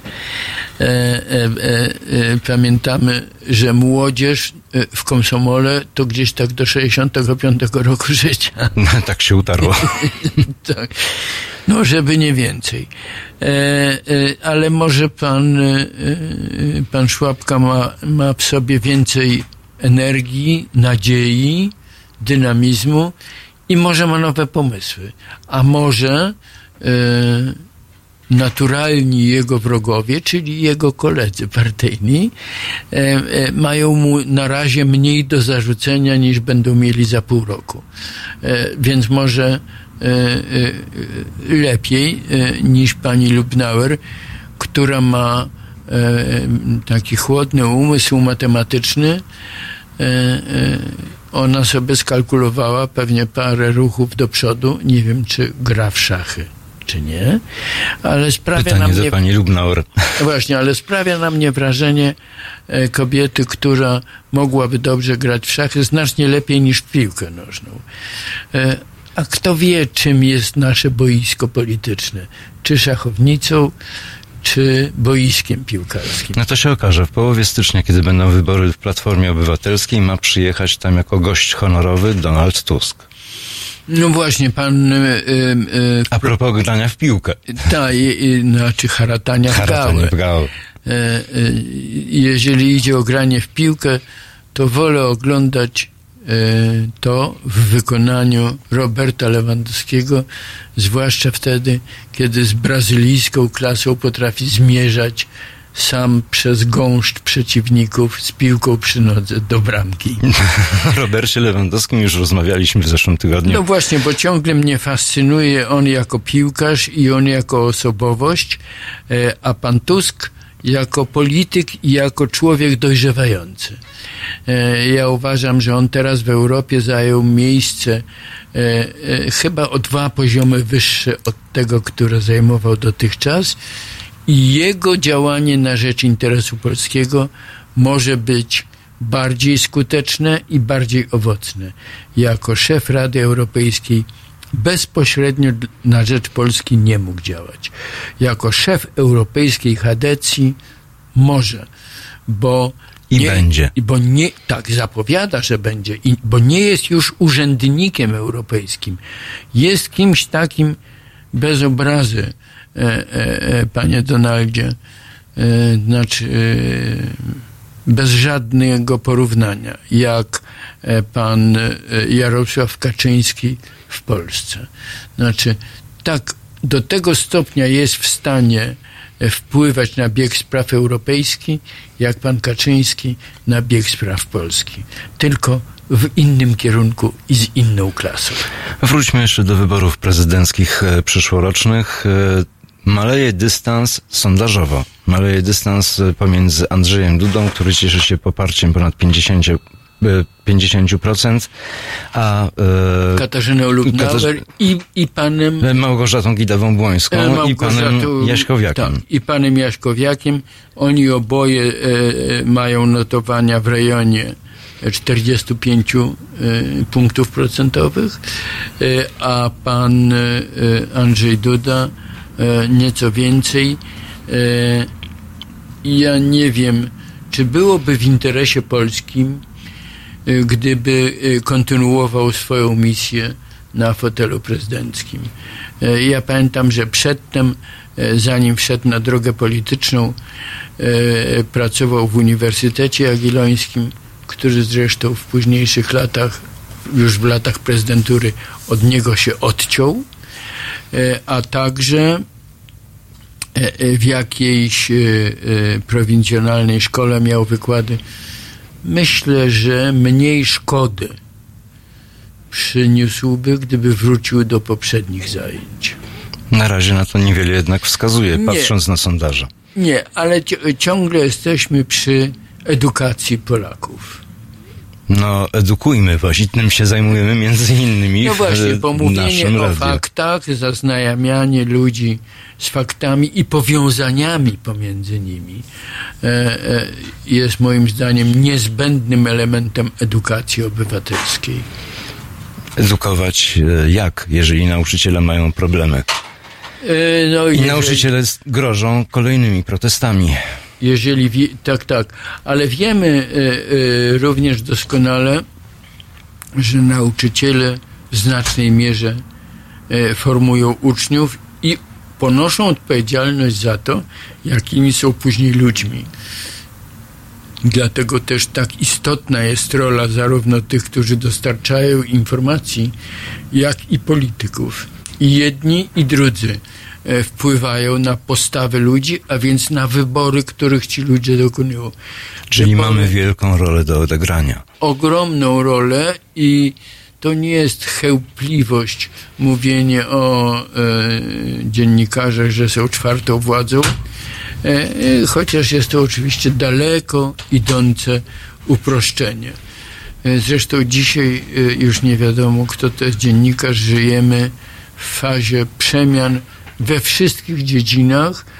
E, Chciałem powiedzieć, że dzięki Bogu nie w dziedzinie e, prokreacji, chociaż chyba też dlatego, że rodzi się coraz mniej dzieci. Z czym edukacja również jest związana, a raczej brak edukacji seksualnej w szkołach, który nam grozi. No właśnie, weszliśmy na pole minowe. E, e, ostatnio znowu dużo informacji o tym, jak wiele niewybuchów znajdowanych jest przy okazji budowy metra, dróg w Polsce i tak dalej. E, myślę, że przeszłość ciągle się na nas czai w różnych miejscach. Również ta przeszłość, która jest matką naszej głupoty. Umiejmy z tego wyciągać wnioski. Andrzej Jonas, The Warsaw Dziękuję Voice, dziękuję bardzo. bardzo za rozmowę. W tej chwili Red Hot Chili Peppers i Road Trippin'.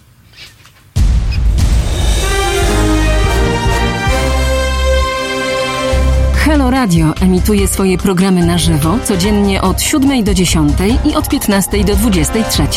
W weekendy od 11 do 23. Nocą Halo Radio gra powtórki najciekawszych programów dla naszych rodaków z oceanu. www.halo.radio. Słuchaj na żywo, a potem z podcastów.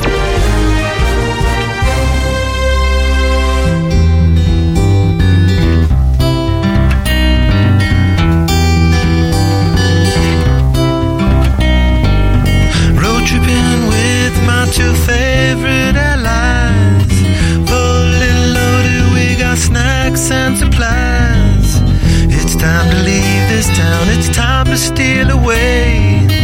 Let's go get lost anywhere in the USA. Let's go get lost, let's go get lost. Blue, you sit so pretty west of the one. Sparkle like with yellow icing, just a mirror for the sun. Just a mirror for the sun. Just a mirror for the sun. These smiling eyes are just a mirror for.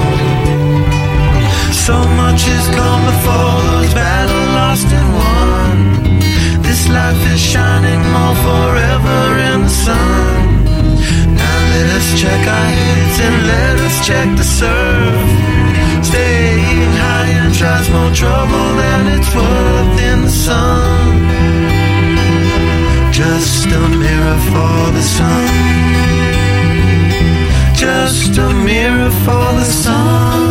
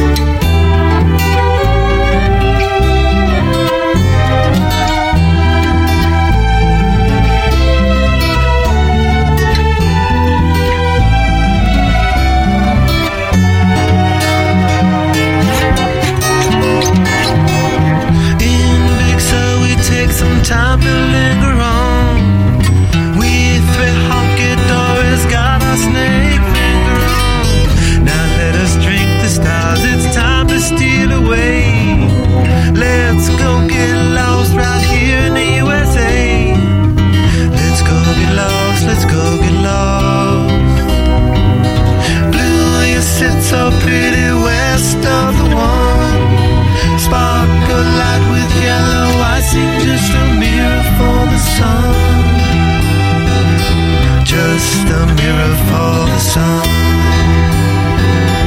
Just a mirror for the sun.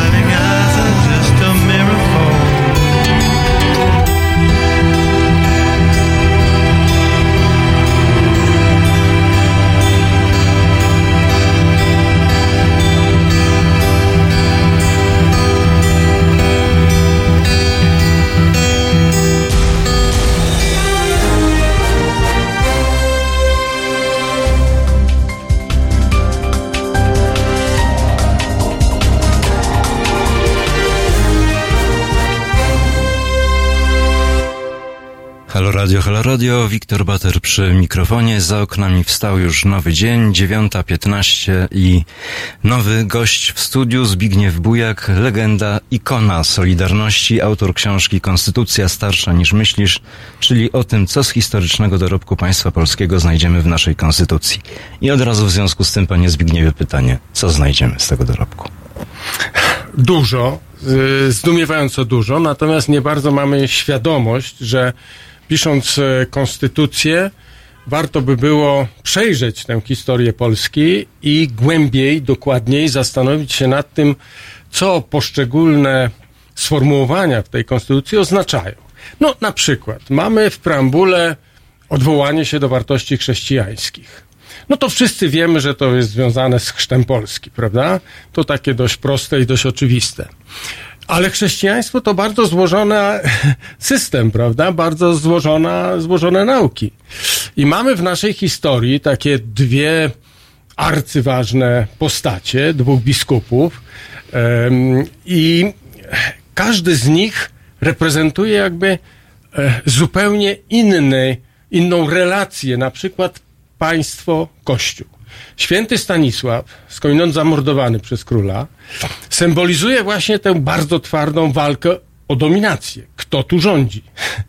I mamy świętego Wojciecha, wybitną postać e, europejskiego formatu, e, wykształconego człowieka, który tu w Polsce znajduje swoje miejsce do prowadzenia misji e, także ewangelizacyjnych na u Prusów, czy w ogóle w przyszłości dalej na, na Skandynawię. Jest zwolennikiem e, Zjednoczonej Europy. To jest zresztą pierwszy okres, pierwszy moment, w którym tak wyraziście Polska uczestniczy jakby w debacie o wspólnej Europie. To jest okres e, rządu Ottona III, dla którego wyraźnie widać, że Chrobry jest y, znakomitym partnerem właśnie do myślenia o tej Europie. Sklawinia, Sło, Słowenia czy Sło, Słowianie są tutaj jednym z czterech filarów Europy. No i teraz, wie pan, jest pytanie, to do której tradycji się odwołujemy? No właśnie, to to, kto dla no, nas no jest właśnie do której? Jeden z naszych słuchaczy pisze, nie powinno być w preambule w ogóle słowa w Konstytucji o chrześcijaństwie. No tu ja się nie zgadzam, to tu ja się nie zgadzam. E, Chrześcijaństwo na obszarach Europy jest między innymi tym czynnikiem, który wprowadza indywidualizm. To jest ten czynnik, który e, doprowadza do likwidacji niewolnictwa, także w Polsce, co trzeba podkreślić. E, Jeżeli szukamy pewnych elementów myślenia takiego otwartego, liberalnego, źródeł liberalizmu, to je, to je znajdziemy właśnie w początkach chrześcijaństwa. E, Co do tego nie ma wątpliwości, więc e, niewspominanie tego, tak, czyli taka jakby próba bagatelizacji czy odcięcia się od tego, mm, to błąd. To po prostu historyczny błąd. Ale I w preambule mamy zapis o wartościach Mamy, chrześcijańskich. mamy. I mamy, wie pan, e, preambu, Polska, preambuła polskiej konstytucji uchodzi za jedną z absolutnie najciekawszych, e, gdy chodzi o konstytucjonalizm na świecie. Ta preambuła, ona jest ważna, dlatego że preambuła wskazuje, jak interpretować inne przepisy tejże naszej konstytucji. I akurat mam wrażenie, że ta świadomość, że preambuła wpływa na e, sposób interpretowania innych artykułów konstytucji jest pomijana, niezauważana, nieświadoma. To ogromny błąd. Przede wszystkim nieświadoma, bo jeżeli wyjdziemy na ulicę, zapytamy przeciętnego obywatela, co wie o naszej konstytucji, o preambule chociażby również, tak? To dowiemy się, że praktycznie nic nie wie. No tak, tak. A wie pan, na przykład e, właśnie Co, mamy... co z tym zrobić? e, edukować. Edukować. I to jest dla mnie szokujące, że e, wie pan, jednym, no to zresztą było takie marzenie Bronisława Gieremka jako e, szefa Komisji Konstytucyjnej, jedynej Komisji Konstytucyjnej, która miała e, szansę, możliwość i zresztą przygotowała bardzo dobry, wręcz znakomity projekt konstytucji, ale ze względu właśnie na polityczne różne okoliczności ta konstytucja nie miała szans. Tak, koniunktura nie, nie, nie miała szans. Ale mm, je, jednym z tych marzeń właśnie, to zresztą jest, wie pan, podstawa. jest świadomość konstytucyjna, jest wiedza o konstytucji. A jest ta wiedza, Nie jest ma. świadomość? Nie ma, No właśnie. nie ma. Wie pan, to jest szok. Ja na przykład prowadzę takie warsztaty, prowadziłem warsztaty konstytucyjne w e, szkołach e, i to mniej więcej od 10 roku życia. Em, dzieci, młodzież, y, y, 8-9-letnia em, już są tymi, z którymi można poważnie rozmawiać o konstytucji. Wie pan, e, kiedyś e, spytałem, takie mam standardowe pytanie, jakie wy, młodzież, macie narzędzia konstytucyjne w swoim ręku, którymi możecie walczyć o swoje prawa? Interes, Was, interesująca jest odpowiedź. Wie pan, nie, ale wie pan, jedenastoletnia dziewczynka raz tylko, e, i raz się zdarzyło, jedenastoletnia dziewczynka powiedziała, chyba panu chodzi o prawo do petycji. No tak, no oczywiście, że tak. A wie pan, dlaczego akurat Wyjątkowo uświadomione dziecko. No wiem, byłem zachwycony, ale, a, ale też zaskoczony, że oto proszę bardzo, w wieku 11 lat można mieć wiedzę i świadomość. To, to co to znaczy? W późniejszym okresie ta świadomość mo, może być już, wie pan, na dużo wyższym poziomie. A trzeba zarazem powiedzieć, że prawa dzieci i młodzieży, użyjmy tego rozróżnienia w Konstytucji, są bardzo mocno zaznaczone. Na przykład prawo, oczywiście do, do wykształcenia, prawo do wiedzy, oczywiście prawo em, e, do opieki zdrowotnej.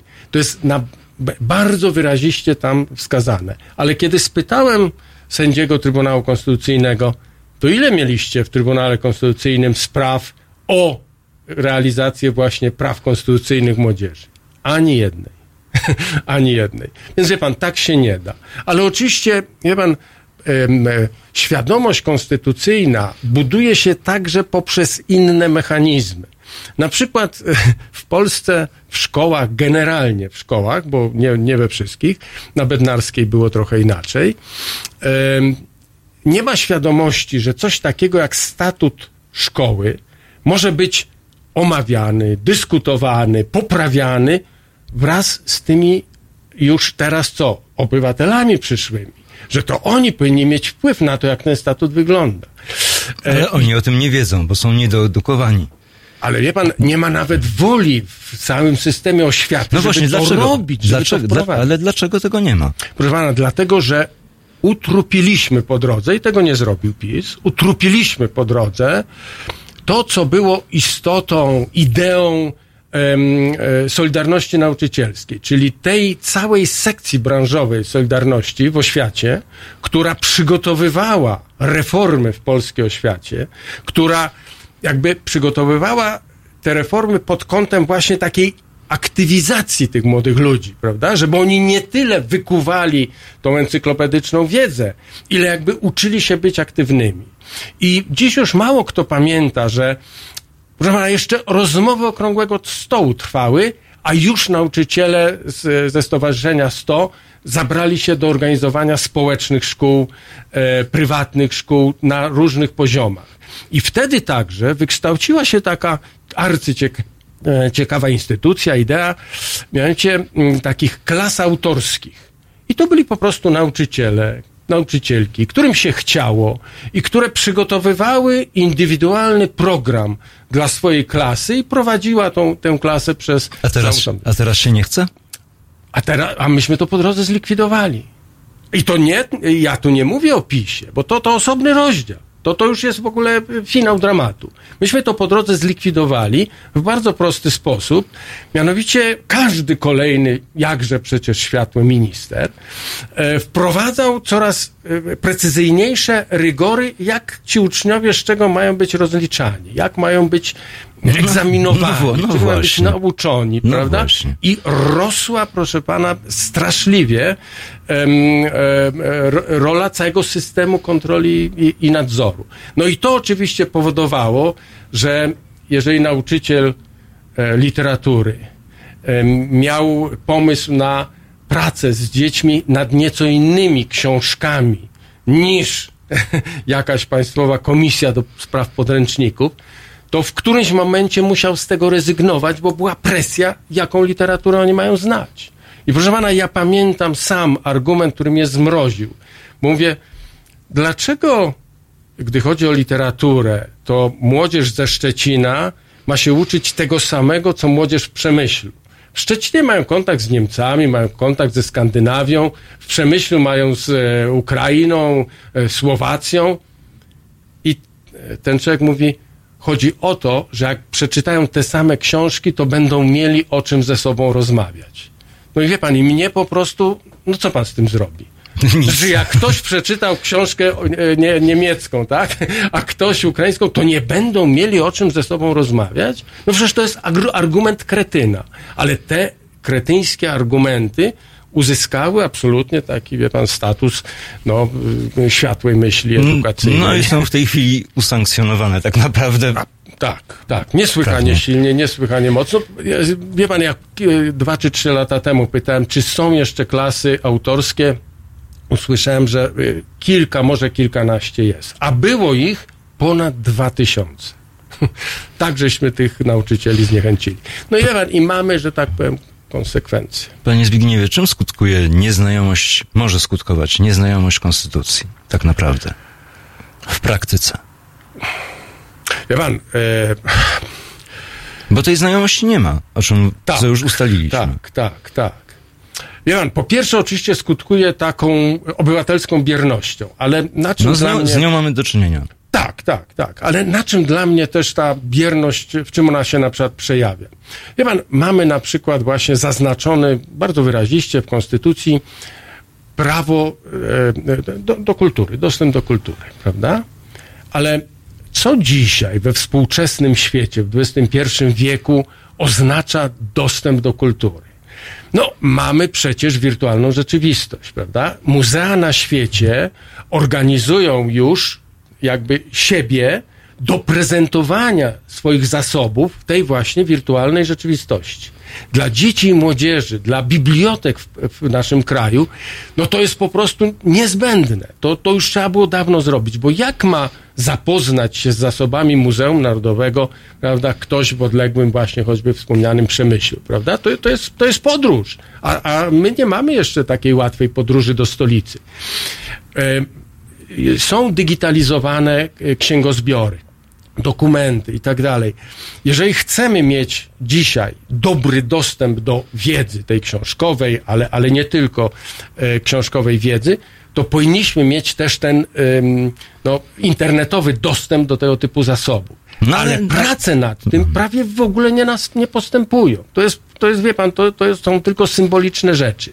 I teraz kto o to się powinien upomnieć, bo to kosztuje. Na to trzeba przeznaczyć pieniądze. Kto o to powinien się upomnieć? No ja uważam, że nasza młodzież. A powinna się upomnieć poprzez właśnie petycje. To jest ich naprawdę potężne narzędzie. Dlaczego mówię petycje?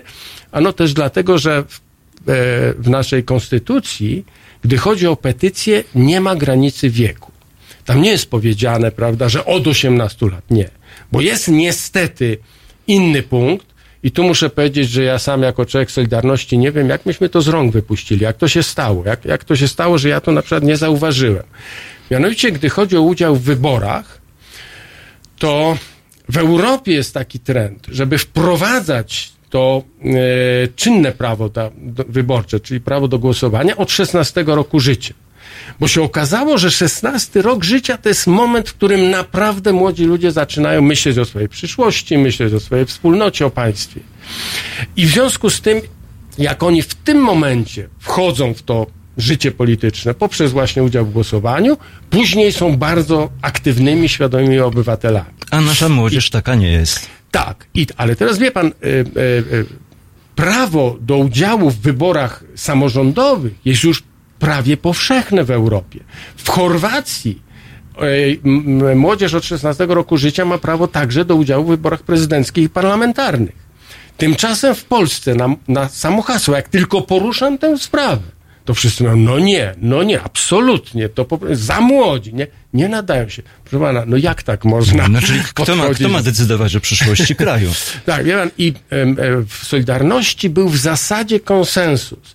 Spieraliśmy się, czy e, wybory parlamentarne i prezydenckie mogą być e, e, też dostępne od 16 roku życia, ale w samorządowych nie było wątpliwości. Tymczasem w artykule 62 w chyba w jakiejś w ostatniej chwili jacyś konserwatyści, ktoś nam dopisał jeszcze wybory samorządowe. I na przykład ja uważam, że potrzebny jest po prostu jakiś ruch młodych ludzi e, na rzecz No ale tego, kto, kto miałby go zorganizować? Młodzi. Nie, tutaj to Ale w, jak, albo... w jaki sposób? Jeżeli są nie wyedukowani dostatecznie, są bierni politycznie, bierni No, społecznie. wie pan, ale na tym polega też ten mm, fenomen em, działacza, tak? Na tym polega też ten fenomen tego człowieka, mm, tego, tej, tej, tej, no, nie wiem, na, nastolatki, nastolatka, że w jego umyśle rodzi się myśl, ja to zrobię, prawda? Rodzi się ta chęć i wola, ja to zrobię, ja to zorganizuję i to robi. I staje się w sposób naturalny właśnie liderem. No tak jak e, naturalną liderką ruchu teraz, tak, na rzecz e, klimatu stała się em, 16-lat- tak, 16-letnia Greta. Greta, tak. Więc na tym polega objawianie się tego fenomenu przywódczego. Objawi się, zorganizuje. My, ja myślę, że ja i pan i wszyscy im pomożemy. Ale pierwszy krok należy do nich. Koniec, kropka. No to naszą rolą jest im uświadomić to, że przyszłość w ich rękach tak naprawdę. Absolutnie, oczywiście, że tak.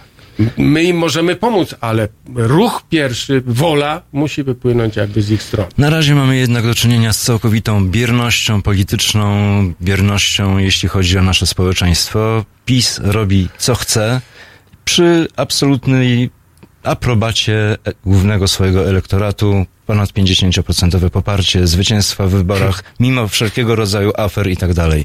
Rozdawnictwo e, posunięte do granic możliwości, tym samym kupowanie głosów, kupowanie elektoratu i ten elektorat nie wychodzi pod Sejm protestować. Tak. Nie ma protestów. I powiem wam, że tu się stało coś, co dla mnie jako jednego z tych liderów, jednego z tych, tak, tak lubię się określać, ojców założycieli Solidarności, pan tutaj zresztą też w dużej mierze do takich należy, tak naprawdę, że dla nas właśnie tych założycieli i działaczy Solidarności to jest szok. Dlatego, że Solidarność to była, wie pan, ta idea wolności. No ale mamy A- Solidarność przecież cały czas. tak, tak. No jeszcze mamy, jeszcze mamy. To była ta idea wolności, ale też takiej wolności, w której to my jednak bierzemy sprawy w swoje ręce. Ja tu zawsze podkreślam, że zwycięstwo strajku sierpniowego polegało na tym, że my wygraliśmy zadanie dla siebie. Tworzenie wolnych związków zawodowych to nie było zadanie dla rządu ani parlamentu, to było zadanie dla nas. I kiedy już utworzyliśmy tę Solidarność, to jak właśnie tam zrobili badania socjologowie w tamtym czasie, okazało się, że w całej Solidarności, w całym związku jest ponad milion aktywnych ludzi. W naszym regionie, regionie Mazowsze, w Warszawie, na około miliona sto tysięcy członków, było ponad 100 tysięcy aktywnych ludzi. No i Iwan, od razu powstaje pytanie, to co oni robili? No przecież to jest po prostu, wie pan, dywizje całe ludzi, którzy coś robią. Otóż to nie jest wielkie, to nie jest wielka zagadka, chociaż nieopisana. Dlatego, że nasi historycy z IPN-u opisują, no robią rzeczy dobre, czyli kalendarium zdarzeń. Robią, proszę pana, biogramy, prawda, kto tam był. Bardzo dobrze. Chociaż w tych biogramach też nagle okazuje się, że jakichś absolutnie fenomenalnych ludzi brakuje. Na przykład, wie pan, ja szukałem doktora Jerzego Moskwy. No, na, na, na, nazwisko takie powiedzmy sobie, ale on stał na czele Komisji Zdrowia, która opracowała program reformy służby zdrowia, reformy finansowania i zarządzania służbą zdrowia. Ja znam te, za, ja znam te założenia. Proszę pana, te założenia przez jednego z ekspertów w Ameryce, jak, je, jak się z nimi zapoznał, powiedział panie Zbigniewie, to się o, ociera o geniusz. Dlatego, że program Obamacare się załamie. A wy to macie tak skonstruowane, że to musi działać, to musi wyjść. Jak wyście do tego doszli? Ano, doszliśmy między innymi do, e, dzięki takim ekspertom jak on sam i inni, którzy po prostu w tamtym czasie, w, solidar- w czasach Solidarności, pokazali nam, gdzie oni zrobili błędy, i nie wolno tego powtarzać, prawda? Co zrobili dobrze, wyszło i w związku z tym warto brać e, przykład. E, powstał ten program i nagle, proszę pana, w Encyklopedii Solidarności doktora Jerzego Moskwy w ogóle nie ma. I otóż w ogóle w tych opisach nie ma tego, co było istotą Solidarności, mianowicie tej wielkiej pracy programowej, bo programy reform zostały opracowane dla każdej dziedziny życia publicznego. Dla każdej, łącznie z reformą wymiaru sprawiedliwości, oczywiście sądów i prokuratury. I ten program jest akurat dostępny przez internet do dzisiaj. O czym za chwilę będziemy kontynuować, a w tej chwili zespół Parcels.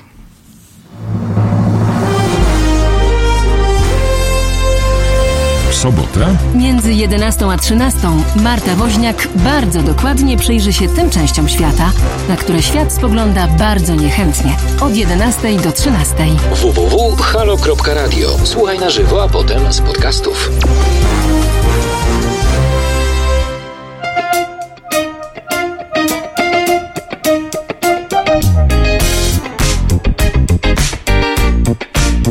Thank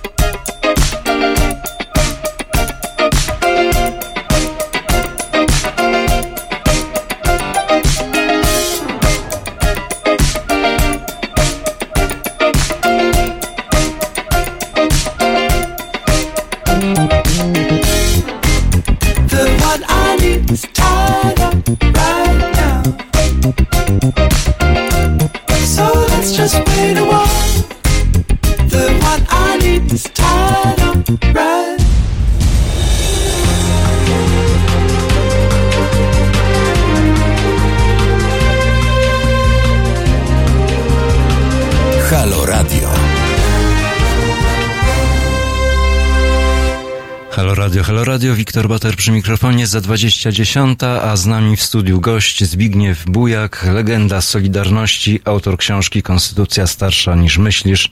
I rozmawiamy z panem Zbigniewem o tym, co się stało tak naprawdę w tym momencie z tym dziedzictwem Solidarności. Mówiliśmy o tym, że setki tysięcy ludzi, które były zaangażowane, które rzeczywiście pracowały, które nie były bierne, w tej chwili z tego zostało tak naprawdę niewiele. Tak, tak. Wie pan, wielu z tych ludzi, wybitnych właśnie działaczy Solidarności, no, dostało swego rodzaju nauczkę i jak widać, to jest taka nauczka, która niestety mm, tworzy pewną, pewną aurę. Pan, no, dla przykładu. w konspiracji działało tak zwane okno, oświata, kultura, nauka.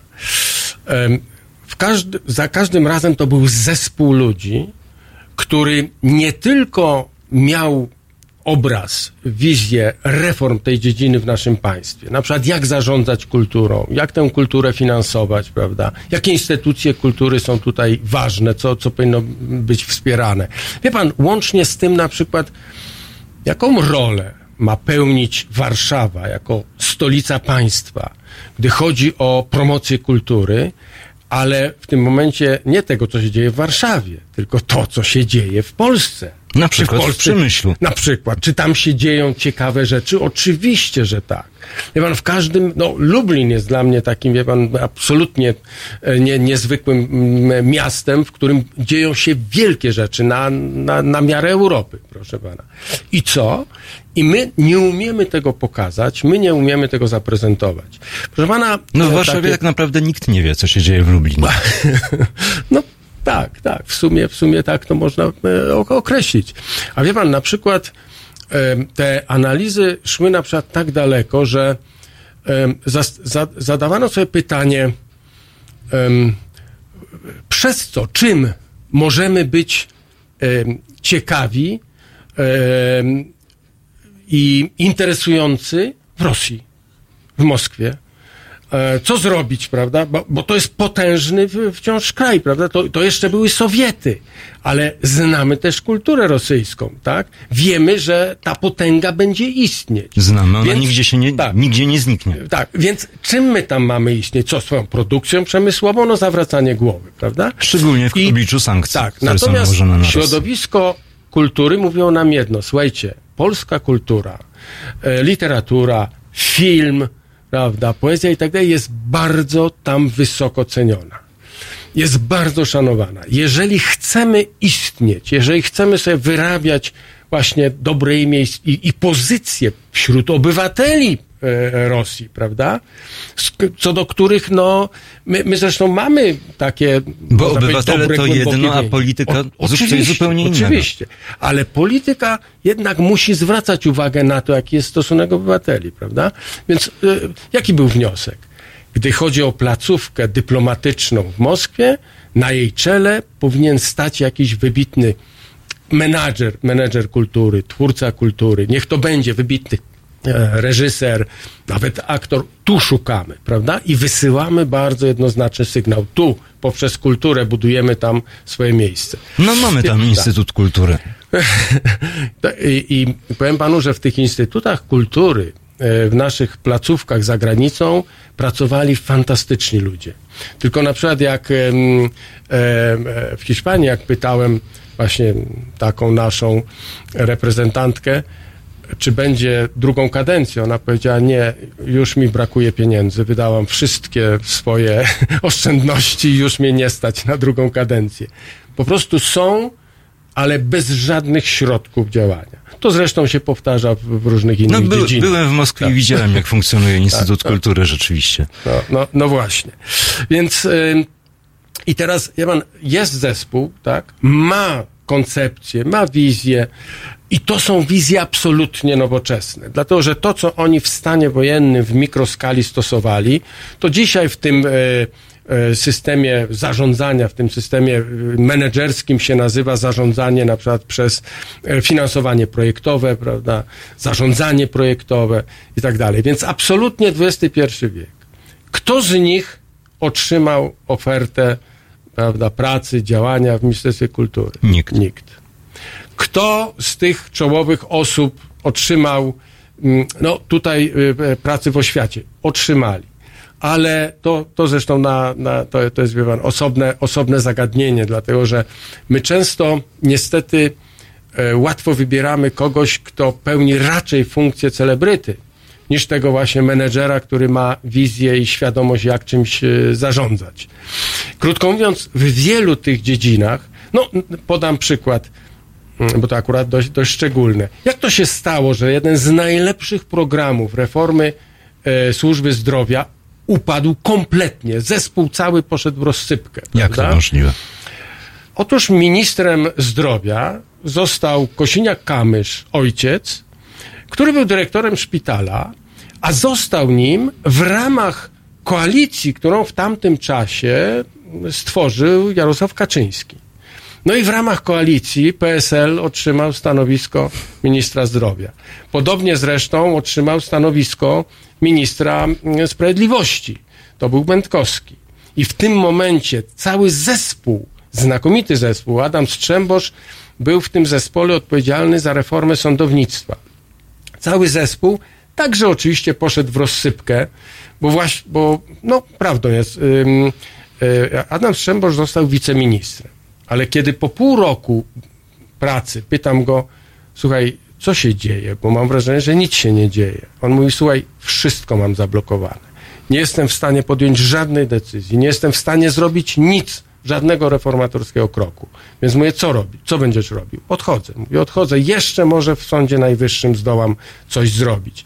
A mówimy tutaj o jednym z nielicznych z, spośród polskich, polskiej jurysprudencji, prawników, e, jednym z nielicznych naprawdę wybitnych umysłów prawniczych na skalę Europy. Ja się Adama Strzembosza nie boję nigdzie, ani w angie- brytyjskiej szkole prawniczej, wie pan, ani w niemieckiej, ani, ani e, we włoskiej. Po prostu wielka, wszechstronna, znakomita postać, ale bez możliwości działania. Panie Zbigniewie, mamy pytanie od Przemka Ptasznika, jednego z naszych słuchaczy. E, Czy słyszał pan o projekcie zdecentralizowana RP i czy ma pan jakieś zdanie na ten temat? Oczywiście, tak, tak. To jest w tej chwili to już nawet duży portal e, i tam się, tam się e, bardzo, bardzo dużo jakby elementów tej decentralizacji porusza. Jestem bardzo za. Ja, się, ja, ja staram się śledzić ich, e, ich projekty, ich działania. Natomiast w tych warunkach politycznych teraz bardzo się o nich boję. Dlatego, że ja mam, Dlaczego? No właśnie. a, Boję się dlatego, że dzisiaj każda wypowiedź, każdy tekst, każdy argument nie tylko może, ale z całą pewnością będzie wykorzystany przeciwko tobie, prawda? Więc jak oni mówią decentralizacja, jak oni pokazują rolę regionów, to natychmiast będą i są atakowani o to, że oni rozwalają państwo. No i wie pan, w takich warunkach nie da się sensownie rozmawiać o reformie państwa bo wszystko, co pan powie, nie będzie oceniane z punktu widzenia jakby wartości, prawda, merytorycznej, tylko będzie potraktowane jako powód, pretekst do ataku. No i, no i wtedy się kończy e, wszelka debata. W związku z tym dla mnie ten zespół ludzi i ich praca ma znaczenie perspektywiczne. Ja bym powiedział, nie zajmujcie się, nie, nie próbujcie nawet polemizować właśnie z tymi, którzy was atakują, róbcie swoje. No właśnie. I poszerzajcie to na, na, na e, coraz to nowe dziedziny. Ale to też istotne, że taka inicjatywa w ogóle się pojawiła, że ona jest. Tak, tak. To, Bo mówiliśmy o bierności społeczeństwa, o tym, że nie ma żadnej aktywności tak naprawdę. Okazuje się, że jednak są oddolne ruchy, które próbują coś robić. Są, są. No jest na przykład taki też znakomity, nie byłem jeszcze na ich y, warsztatach, bo jest taki zespół młodych y, prawników, który jeździ po szkołach i tam prowadzi warsztaty konstytucyjne. Wiem już, że ich warsztaty konstytucyjne polegają na czymś zupełnie innym niż to, co ja robię. bo ja biorę... To znaczy? Bo, wie pan, oni starają się jakby uświadomić bardzo głęboką istotę konstytucji jako takiego naszego bardzo obywatelskiego tworu. Czyli wiem na przykład, że oni robią taki, taki eksperyment. No, znaleźliście się na bezludnej wyspie. No, jest was tam kilkadziesiąt osób, tak? No i teraz musicie sami, no nie, nie ma nikogo, nie ma dorosłych, No, nie ma nikogo. Musicie oczywiście. sobie stworzyć jakiś system em, wspólnych zasad, tak? No i teraz spisujecie, prawda, na czym to będzie polegało. I to jest de facto praca konstytucyjna. Prawda? W jakiejś mikroskali, w jakichś szczególnych warunkach, ale o to chodzi. Od czegoś trzeba zacząć. Tak, stanowimy pewną wspólnotę w pewnych warunkach, siadajmy, dyskutujmy nad, nad tym, na czym to polega. I nasza konstytucja jest właśnie takim efektem tych naszych tarć, narad i tak dalej, która ma nam pokazywać, jak ta nasza wspólnota państwowa, narodowa ma funkcjonować. Y, Ja robię coś innego, bo ja po prostu idę do konstytucji, biorę konkretny paragraf, na przykład mówię, macie tutaj zapisane bardzo wyraziście, że y, macie szczególne prawa do ochrony zdrowia. Jak, jak byście realizowali to swoje prawo? No, wie pan, nikt, nikt, nikt, nikt nigdy nie miał żadnego specjalnego pomysłu na to. No, czasami się pojawiała kwestia szczepień. Ale mówię na przykład tak, mm, my mężczyźni e, mamy pewien okres, w którym jesteśmy szczególnie wrażliwi na zakażenia wirusowe. Bo jeżeli w tym okresie dojrzewania zachorujemy na jakieś choroby wirusowe, no to niestety nasze plemniki są coraz słabsze i możemy w ogóle stracić e, płoć. Możliwości rozrodcze. Czy wiecie, czy wiecie, który to jest okres? Czy wiecie, jak się wtedy zachowywać? Czy wiecie, jak się przed tym bronić? Czy mieliście spotkanie z lekarzem w szkole? Nie. Który wam to... Nie. Nigdy, nigdy z tym się nie spotkałem. Mówię, wy, kobiety, dziewczynki, macie pewnie swoje problemy. Ja się na nich nie znam. Ale też mam pytanie, mieliście spotkanie, wiecie już, co, co wam grozi, jak się przed tym bronić, a to jest wasze konstytucyjne prawo. Jak zażądacie tego, no i tu przechodzimy do kolejnej brajeczego e, warsztatu, mianowicie od kogo macie to zażądać? Od dyrektora szkoły. A ma pieniądze na to, żeby zapłacić tym lekarzom? Tak, no nie, nie ma. No właśnie. Czyli nie do dyrektora szkoły. To do kogo? Prawda? I pracujemy nad tym, gdzie kierować petycje, prawda? O, i dla mnie to są te, to, takie warsztaty ja prowadzę. I te warsztaty cieszą się dużym zainteresowaniem? Proszę pana, tak. No i się młodzież zawsze jest, y, jak zauważyłem, zadowolona, natomiast ja oczywiście sam sobie i nie tylko stawiam taki pewien sprawdzian, mianowicie czy napisali petycję.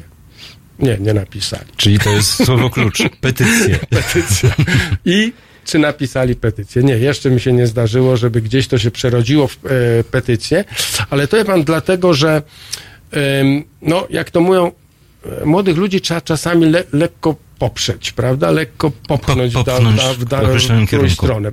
Ja, ja zresztą im powiedziałem, mówię, słuchajcie, gdybym ja był e, waszym nauczycielem wiedzy o Polsce i świecie współczesnym, to jakbyście... No w jakimś sposób jest pan. Tak, ale mówię, jak, jak ja bym był nauczycielem, bym wam wystawiał stopnie, to jakbyście skonstruowali petycję i ją wysłali, to macie u mnie wszyscy piątkę z plusem, z wykrzyknikiem. Ale jeżeli żeście petycji nie wystosowali, to żeście nie wiem, jak dobrze znali strukturę tam parlamentu, procedury i tak dalej, wszystko. Koniec, nic. To jest, to jest encyklopedyczna wiedza dla mnie bez znaczenia. Ten aktywizm No ale tej wiedzy też, ale tej wiedzy też nie ma. Tak Też naprawdę. nie. No też, też, to prawda. Ale Iwan, to jest tak, jak, jak chcemy się jednak, jak chcemy się po prostu, bo to jest moje podejście, jak chcemy się czymś zająć, jak chcemy jakiś problem rozwiązać, to wtedy dopiero ta wiedza zaczyna mieć znaczenie. To ona wtedy nabiera sensu, już wiem po co. No, wie pan, dla przykładu, bo to też ciekawe. W 80 roku przyszli do mnie e, ludzie z Solidarności, hydrolodzy z Instytutu Hydrologii. I mówili jasno, proszę pana, e, trzeba wprowadzić zarządzanie zlewniami, bo inaczej będziemy mieli katastrofalne powodzie, na które nie będziemy umieli reagować. Do tej pory w zasadzie żeśmy nic z tym nie zrobili. W 89 roku przyszli do mnie ponownie i powiedzieli, panie Zbigniewie, teraz już jest po okrągłym stole, ale mamy w Polsce 10-12 lat na to, żeby odbudować małą retencję. Jeżeli tego nie zrobimy, nasz kraj zacznie e, pustynnieć, prawda?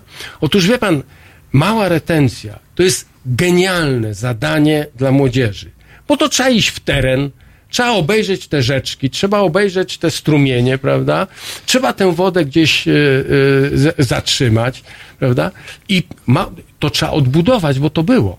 prawda? I teraz jakby się udało tę młodzież w tę stronę zaangażować, prawda? To oni za chwilę by wszystko wiedzieli, jakie są uprawnienia e, gminy, jakie są uprawnienia e, powiatu, województwa, e, wojewody Czyli przede wszystkim edukować, edukować i jeszcze raz edukować. i angażować. Zbigniew Bujak, legenda Solidarności, był no, moim i Państwa gościem, a my w tej chwili się musimy rozstać. Zespół Moderat i Bad Kingdom. Dziękuję Państwu serdecznie i do Ja. usłyszenia za najbliższy miesiąc. Ja serdecznie dziękuję. Dzie-